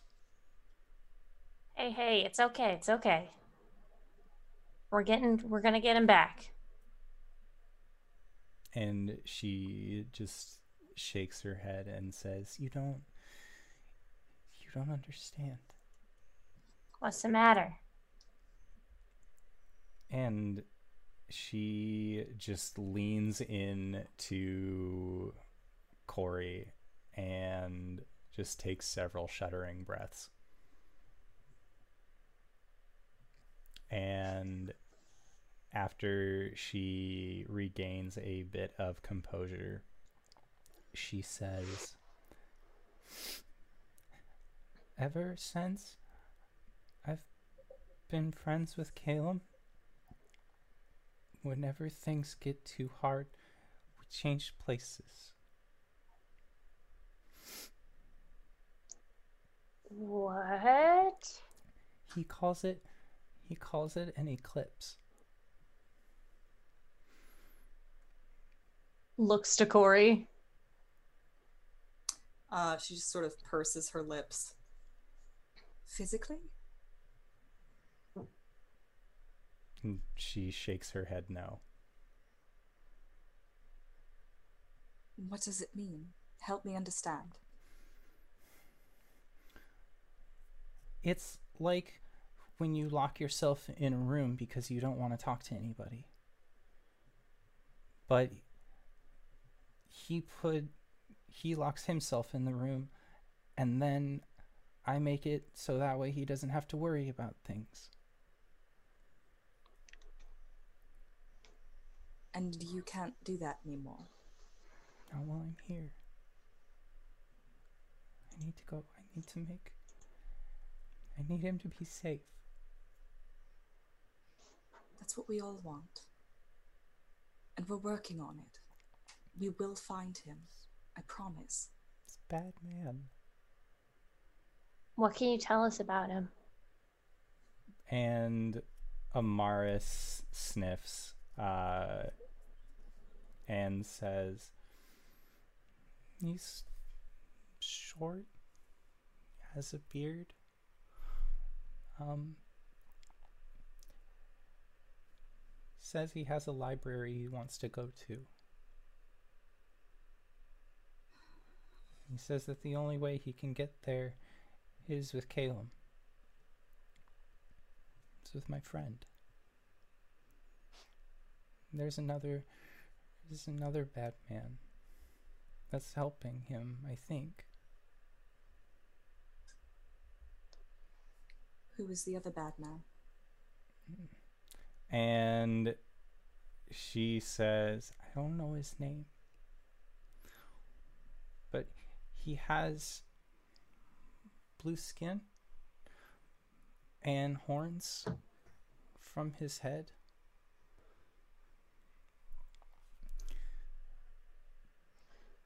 Okay, look, I'm gonna make you a promise, okay? And she's gonna like move in front of her and like touch her shoulders. You protected him when he was growing up, right? I still protect him. Yeah. He's my best We're gonna friend. Yeah. We're gonna protect him too. I'm gonna do everything I can to make sure he comes home safe. That's what we're doing right now. And Amaris just nods and holds Corey tight.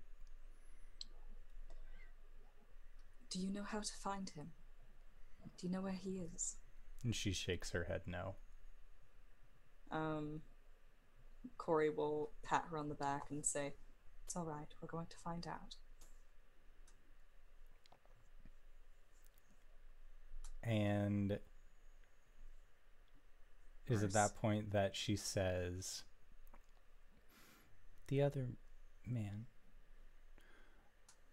when we're alone, he calls Calum his owl.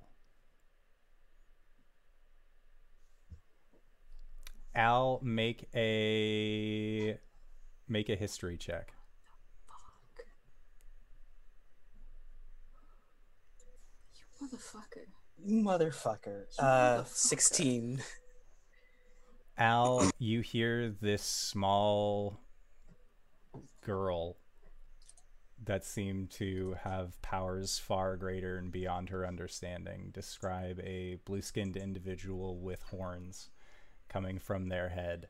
And you actually recognize this description. To a point, you think that there's no way that it couldn't possibly be. But you remember that there is a figure that you have met. You were once his jackal.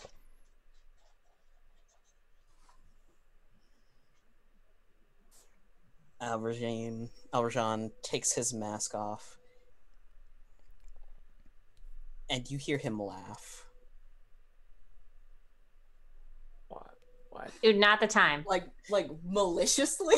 Maliciously laugh. There is Um, venom in this laugh. Corey looks up at him.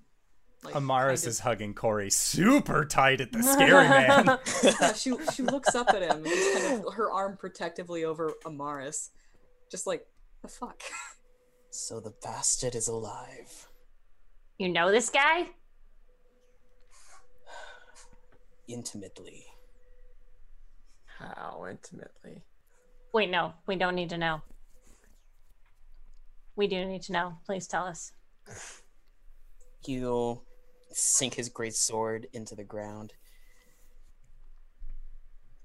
When I was younger, during the wars in Shen, I signed up for a particular program headed by a blue skinned tiefling. And they did things to us. They weren't nice. We were made to do things for them that were equally not nice and I'm going to save that until the young one isn't here. Okay, but like, it he's here. And he has your boy. Doesn't make that's not good. uh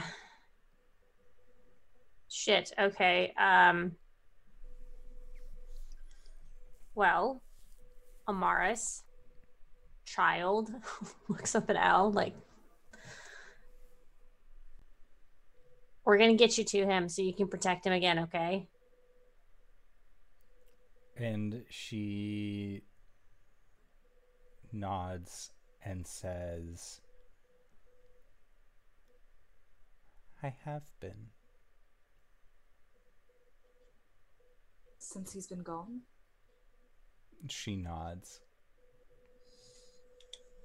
can you see where he is like where he's being like what it looks like in the room he's in or anything It's dark. It is he acting smells like himself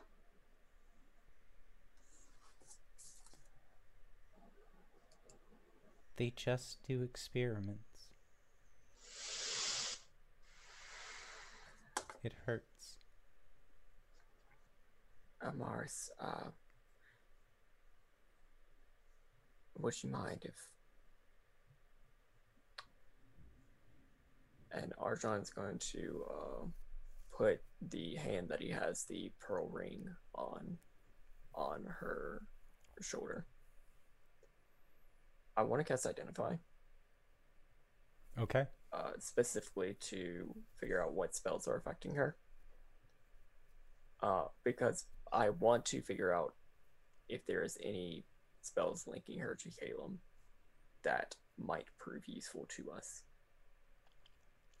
It's going to take a minute. So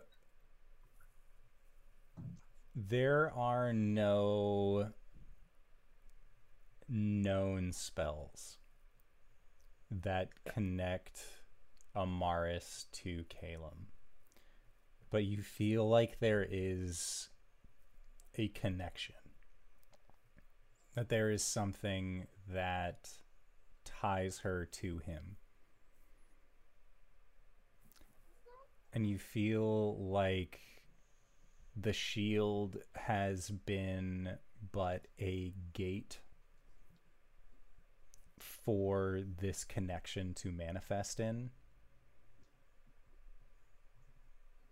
but it was never in the beginning it was necessary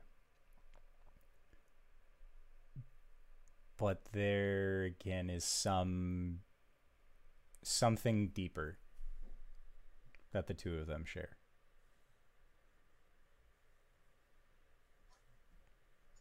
Mars, when it is no longer the full moon, will you have to leave again?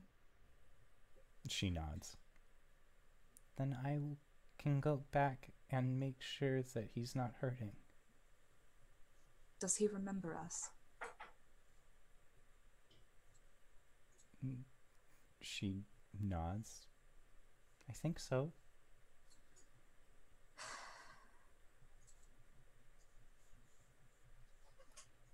Can you tell him that we're coming? She'll nod and says that she will try. No matter what. No matter what we have to fight, who we got to kill, we're coming for our boy. And she then gives you a hug, Gwen. Has his sending arrived yet? That would have been yesterday that they left for the thing. Okay, but they probably Or haven't today. made it there yet. Have not made No. it there, no. No. Amaris, soon someone is going to speak with him with ascending. Can you tell him that that's coming? Wait. If he can't, if he is aware and he is, uh, do you think that he's like in sort of some magic container? Do you think ascending could even get to him? Because he would have tried to contact us, right? Maybe. Probably right. And Wow. Amaris says,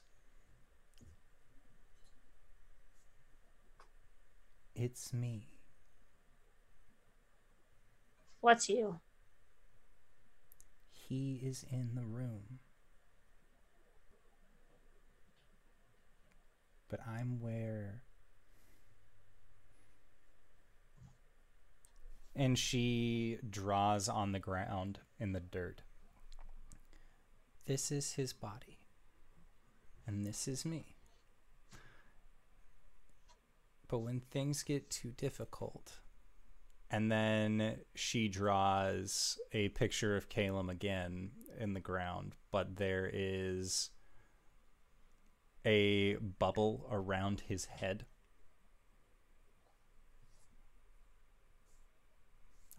Then I take over. Kid can't contact us because he's not there. He's locked himself away. Oh, shit, Calum.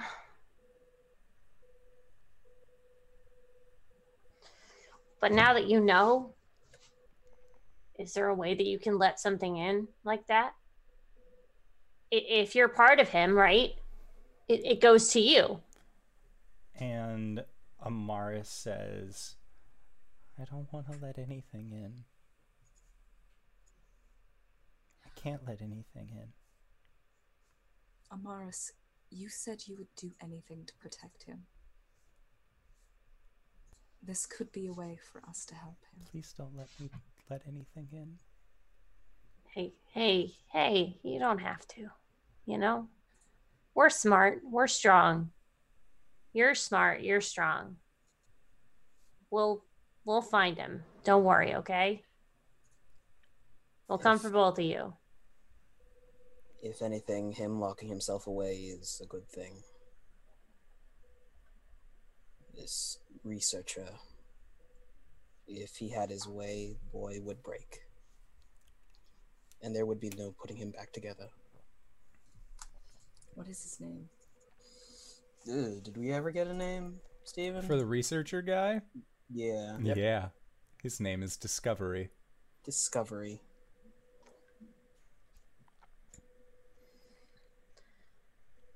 Amaris, so if close to the art name.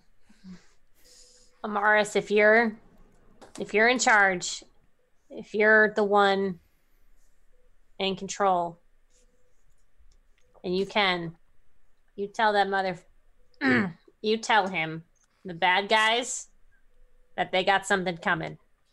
Uh, Let's, let's element of surprise, Gordon. You Sorry. know that he, they got something coming.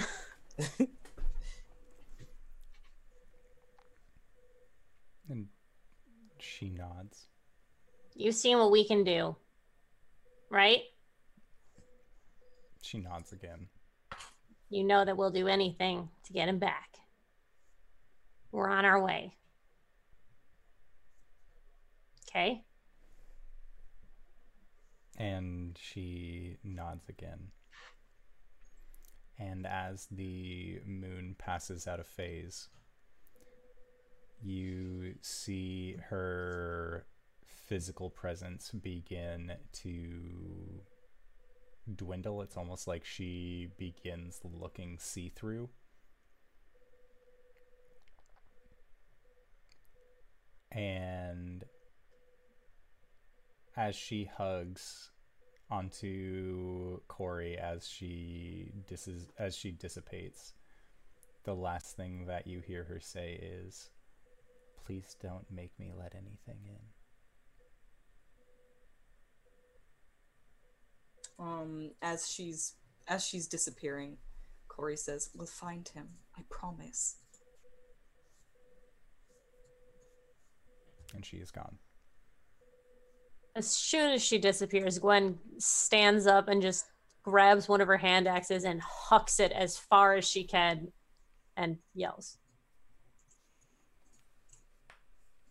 and the shield that Amaris houses herself in typically, you can see has what looks like underneath the surface of the metal itself, it's almost like there is a strained imperfection that runs deep like a vein underneath the surface of this shield that stretches from the top almost towards the center.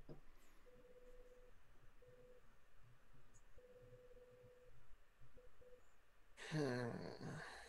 I don't. If discovery is there, there will be people. God, I can't believe I'm using this two nights in a row. There will be people like me there.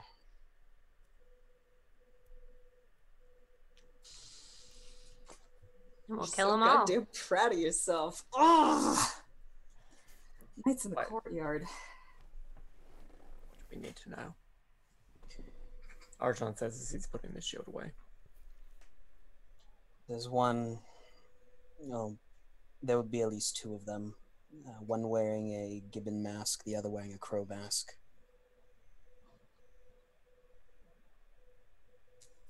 How did you get out? We staged an uprising. We? Myself and a few others who were in the facility. There's a lot of you. There were a lot of us. I don't know where the rest have gone. I wish I could get the word out. Because I'm sure a lot of them would like their pound of flesh from this bastard.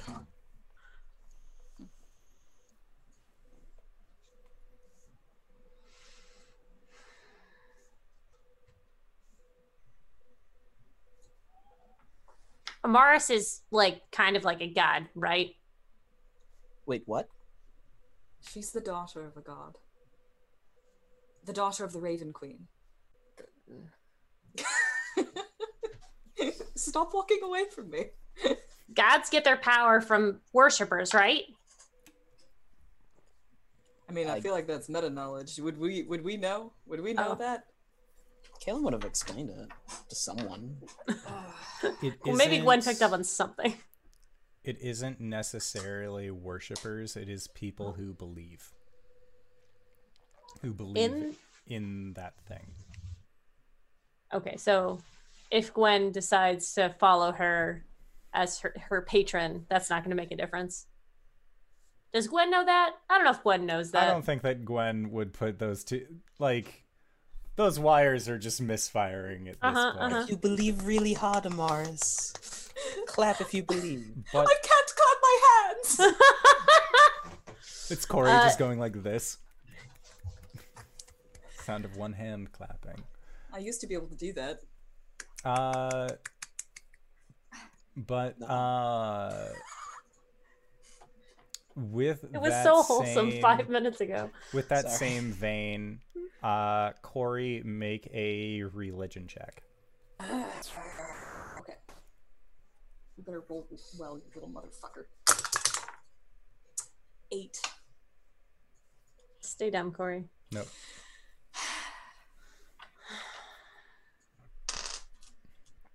Arjan, you can also make this same religion check.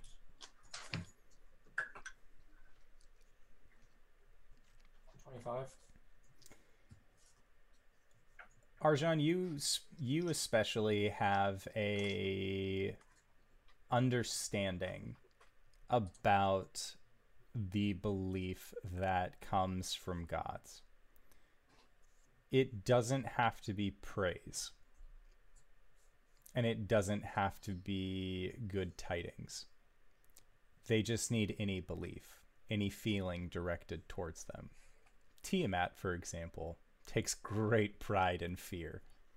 She loves that people are afraid of her and feeds off that energy. The last several times that you have met Amaris, she has steadily begun gaining physicality. But when it was just your group and Calum that knew of her, she had reached a certain point of still being mildly incorporeal. So she's Um, progressing at some rate. I mean, but would I have any insight as to what is causing that? Whether that's Calum or whether, hey, it's good for her to be feared and loved. You do not know. So I don't, I don't have any, any, anything valuable to add to the conversation. Okay. He's, he's not going to. So if I just like worship her, will that make her stronger? Um, I mean, maybe. I mean, I, I kind of get the feeling that she already holds a strong place in all of our minds. so I'm not sure how much how much more it would do. And now, and now one more, right? Right? Al? He'll nod his head. As an aside, maybe it's best if she doesn't take over his body. No, but like if she's stronger, she can like you know, protect him better. Probably. Um, Unless she can physically bust him out of there. Unless she gets that kind of strength, I don't know if. she's going to need a hundredfold of what she already has. She's protecting him.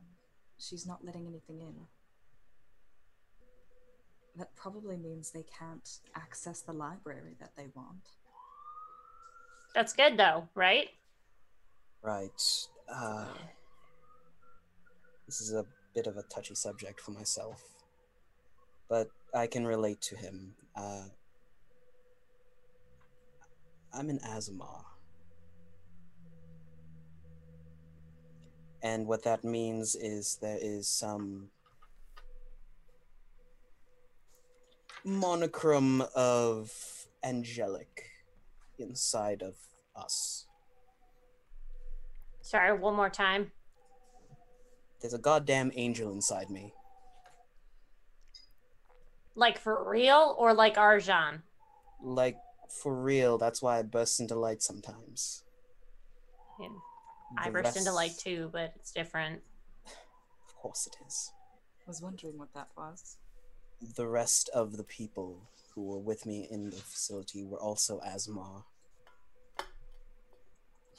And the Uh, tiefling did something to one of them. He extracted his light.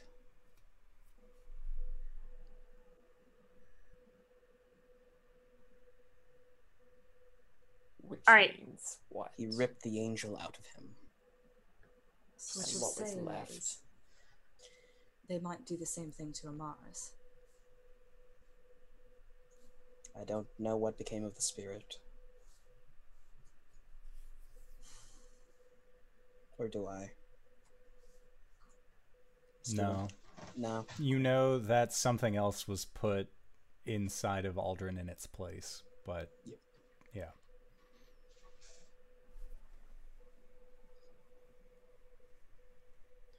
Then we need to move fast.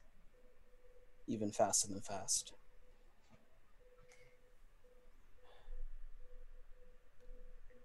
Do you want to press on? I don't know how much more the horses can handle today. We should rest for tonight. That battle. That battle was something.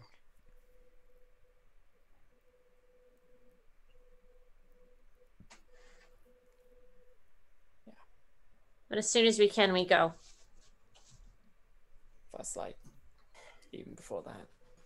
Yeah.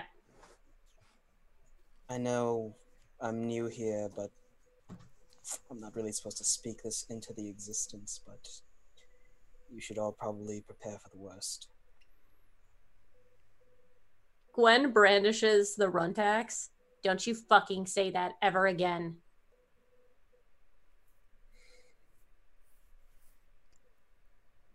He'll just look down at her. There's a sad look in his eyes.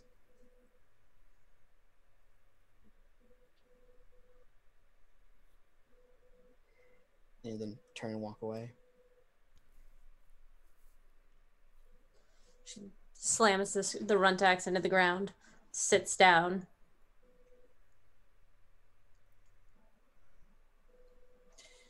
Oh, fuck.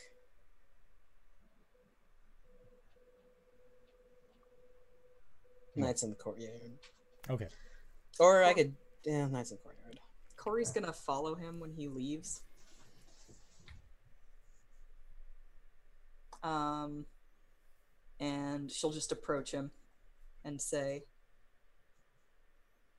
I know you don't like to talk about it, but I need you to tell me everything. If it helps you better prepare, then Um, she'll just sort of look up at the stars for a moment at the uh, void in the sky where the constellation used to be and is no longer. Um, and she'll say,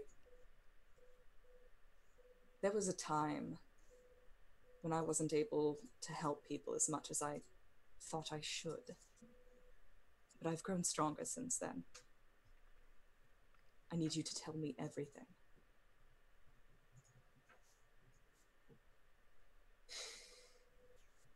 he begins to exposit. She gets the whole backstory. Okay. Uh, so you gain the knowledge of the tiefling man known as Discovery, who has blue skin, white eyes, and their horns are like ibex horns that kind of just spike upwards from uh, their forehead, forehead rather than temples. Um, in the in this project that uh, that Al was a part of, like he said, there were quite a few of them that had been inundated into this project and over time realized that what they were doing that there was no there was no good that was coming from it. They were soldiers they were fighting on the wrong side. As you gather from it, the Aasimar forces that were being used were not by the forces that were being backed by Arask. They were being backed by the other nations, nations like Botan, that were specifically using these walking these walking weapons to fight their war for them. And then there was the uprising. Numbers fought against each other, brother against brother, Aasimar against Aasimar. There were those that believed that there was no such thing as right or wrong and they continued to side with Discovery. And then there were those that made it out. Those like Al.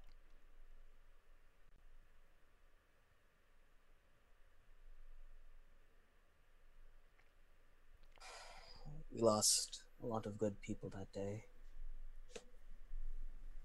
You remind me of one of them, you know. Oh. Her name was Kita. She uh, kept our spirits up. Sang us songs, told us stories.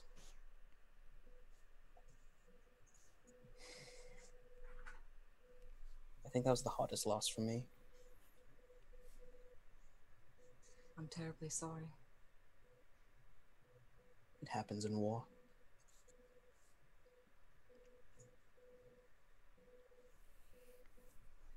Uh, Corey's gonna look up at the sky, um, and she's going to point out some constellations to him.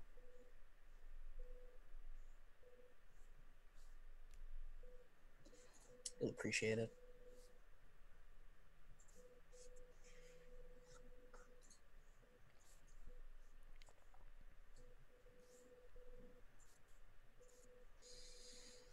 And I think in a vulnerable moment, she'll say she doesn't want to lose Caleb.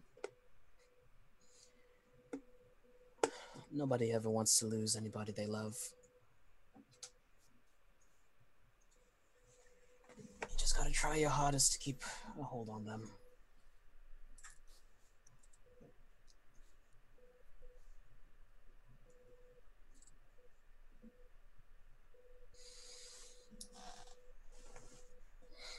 She digests that in silence. And when the evening is over, she's going to try and take on her moon form. Okay. Make a wisdom save. No, these are wisdom checks, is how? Yeah. We've gone back and forth on Yeah. it. Um, 17.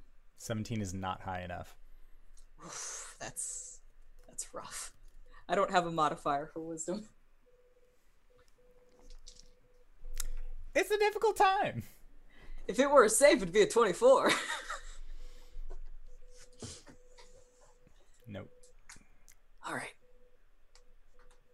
Alrighty. So, uh, you all, uh, or is there anything else that you guys wanted to do over this evening? All right. So then the following day, you continue your travel. There doesn't seem to really be many people out on the road. Uh, this isn't a very well traveled road. It looks like it was at one point, but you're guessing that after the fire took the hollow locks, that there was not as much reason to go this direction as there once was, but you continue on this road nonetheless. And the journey goes for roughly about, I want to say, four days. And then you see a towards nightfall there is a figure that is approaching your camp on horseback and as they get closer they don't seem like they are trying to hide themselves in any way they aren't trying to be stealthy about it and as you see this figure approaching it is a red dragonborn. A red dragonborn that once attempted to rob you along the side of the highway. I think Gwen's just gonna stand up and just go, "Hey!"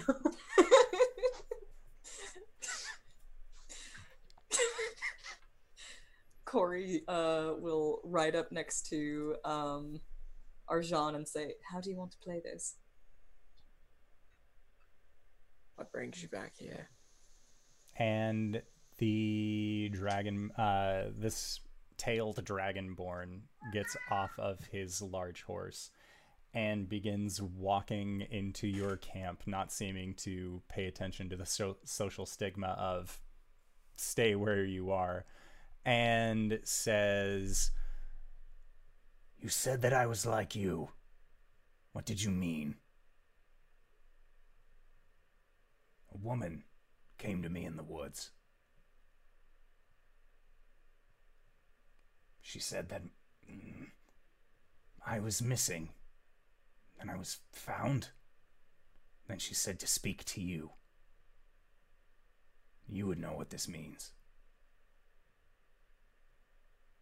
Right. Come, sit down. What is your name?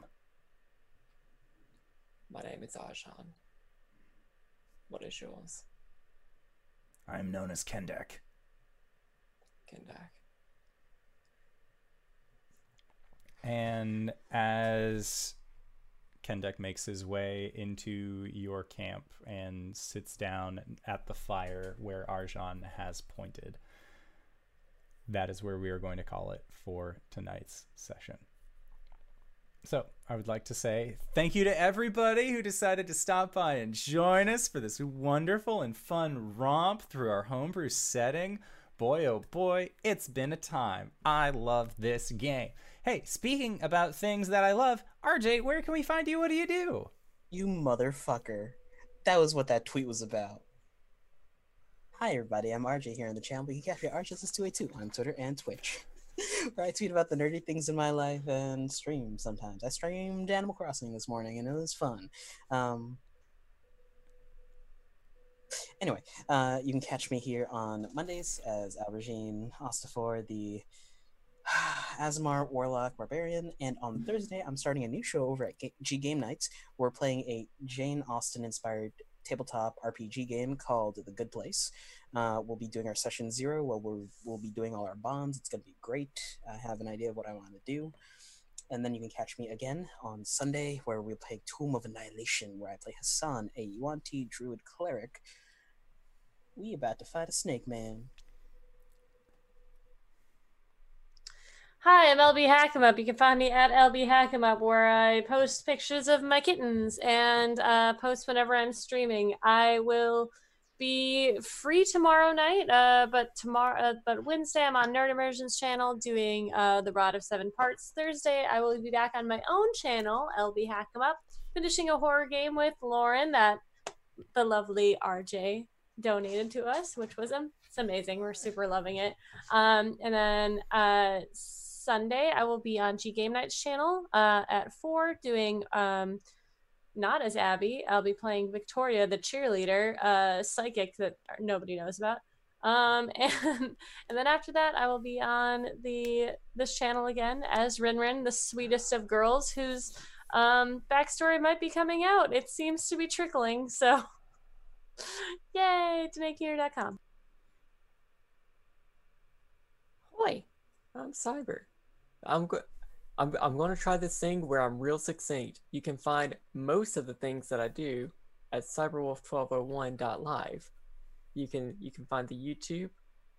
You can find the Twitch where I play video games badly, talk about lore. You can find the Patreon where I do Tal'Dorei conversions of D&D modules. Uh, you can find merch like this for Let's Talk About It. It's a neat little Tumblr uh, that that you know supports the podcast like Kyle Within and I do. Let's talk about it. Um, but what isn't on there are the other D and D things that I do. Uh, like this on Monday. Um, I'm here. We're gonna we're gonna be spilling the backstory for somebody else, so that's that's cool. Uh, I'm also here on Thursdays for a little bit longer. Uh, finishing up Ghost of Salt Marsh, where I have to kill my inner demons, except they're outer demons, and they're actually a psychic catfish. Uh, I also am on Prairie Stars on Saturdays, where I play uh, a, a druid who lied about being a druid on his resume, and also is going to be there for the next two weeks doing one-on-one sessions with the DM. So that's going to be real time of some sort. DanaeKeener.com. Hi, everybody. I'm the titular Danae Keener of DanaeKeener.com. I do nerdy drawings, mostly related to D&D and a lot of things on this channel. I play as Coriander the Elegant Paladin on Mondays and as Baz the Drow Rogue on Sundays. He's from the Down Under Dark. God, my mind is blown. So many red strings. DanaeKeener.com. Excellent. And if you've made it this far, you probably already know who I am. But if you don't, hey Acorns, what's up? It's me, your buddy, your pal, your friend, the indoor adventurer, the showrunner here at twitch.tv slash indoor adventures. We do shows like this Monday and Thursday at 5.30 p.m. Pacific Standard Time and on Sunday at 7 o'clock p.m. Pacific Standard Time. If this is your first time joining us and you would like to find out more of what we have done, consider going to youtube.com slash indoor adventures. We have VODs uploaded of all the games that we've done ever since the wee beginnings of this channel back in 2018. It's been a while in the making. We just hit 500 followers. I'm very excited. I'm going to be posting uh, giveaway information on Wednesday. Uh, typically, I like to buy the things that we give away and then showcase them a little bit. But because of the whole you know, Backstreet Boys reunion tour going on right now. Uh, instead, I am just going to be posting pictures of them, and then when you win, I will buy it from said retailer and then just send it directly to your house. So that way it minimizes the amount of contact that it has with all sorts of what haves you. Uh, other than that, we are going to be going into our on or our after show called Nights in the Courtyard, where we answer questions not only from the community but also from each other. So if you've had any questions for myself, for these wonderful players, feel free to post them in our Discord in the questions for the courts chat, and we will do our best to answer them in kind. But with that, I would like to say once again, thank you to everybody who decided to stop on by. Thank you to these players for putting up with my bullshit once again this week, and we'll see all of you guys next time. All right, everybody. Bye-bye. Bye.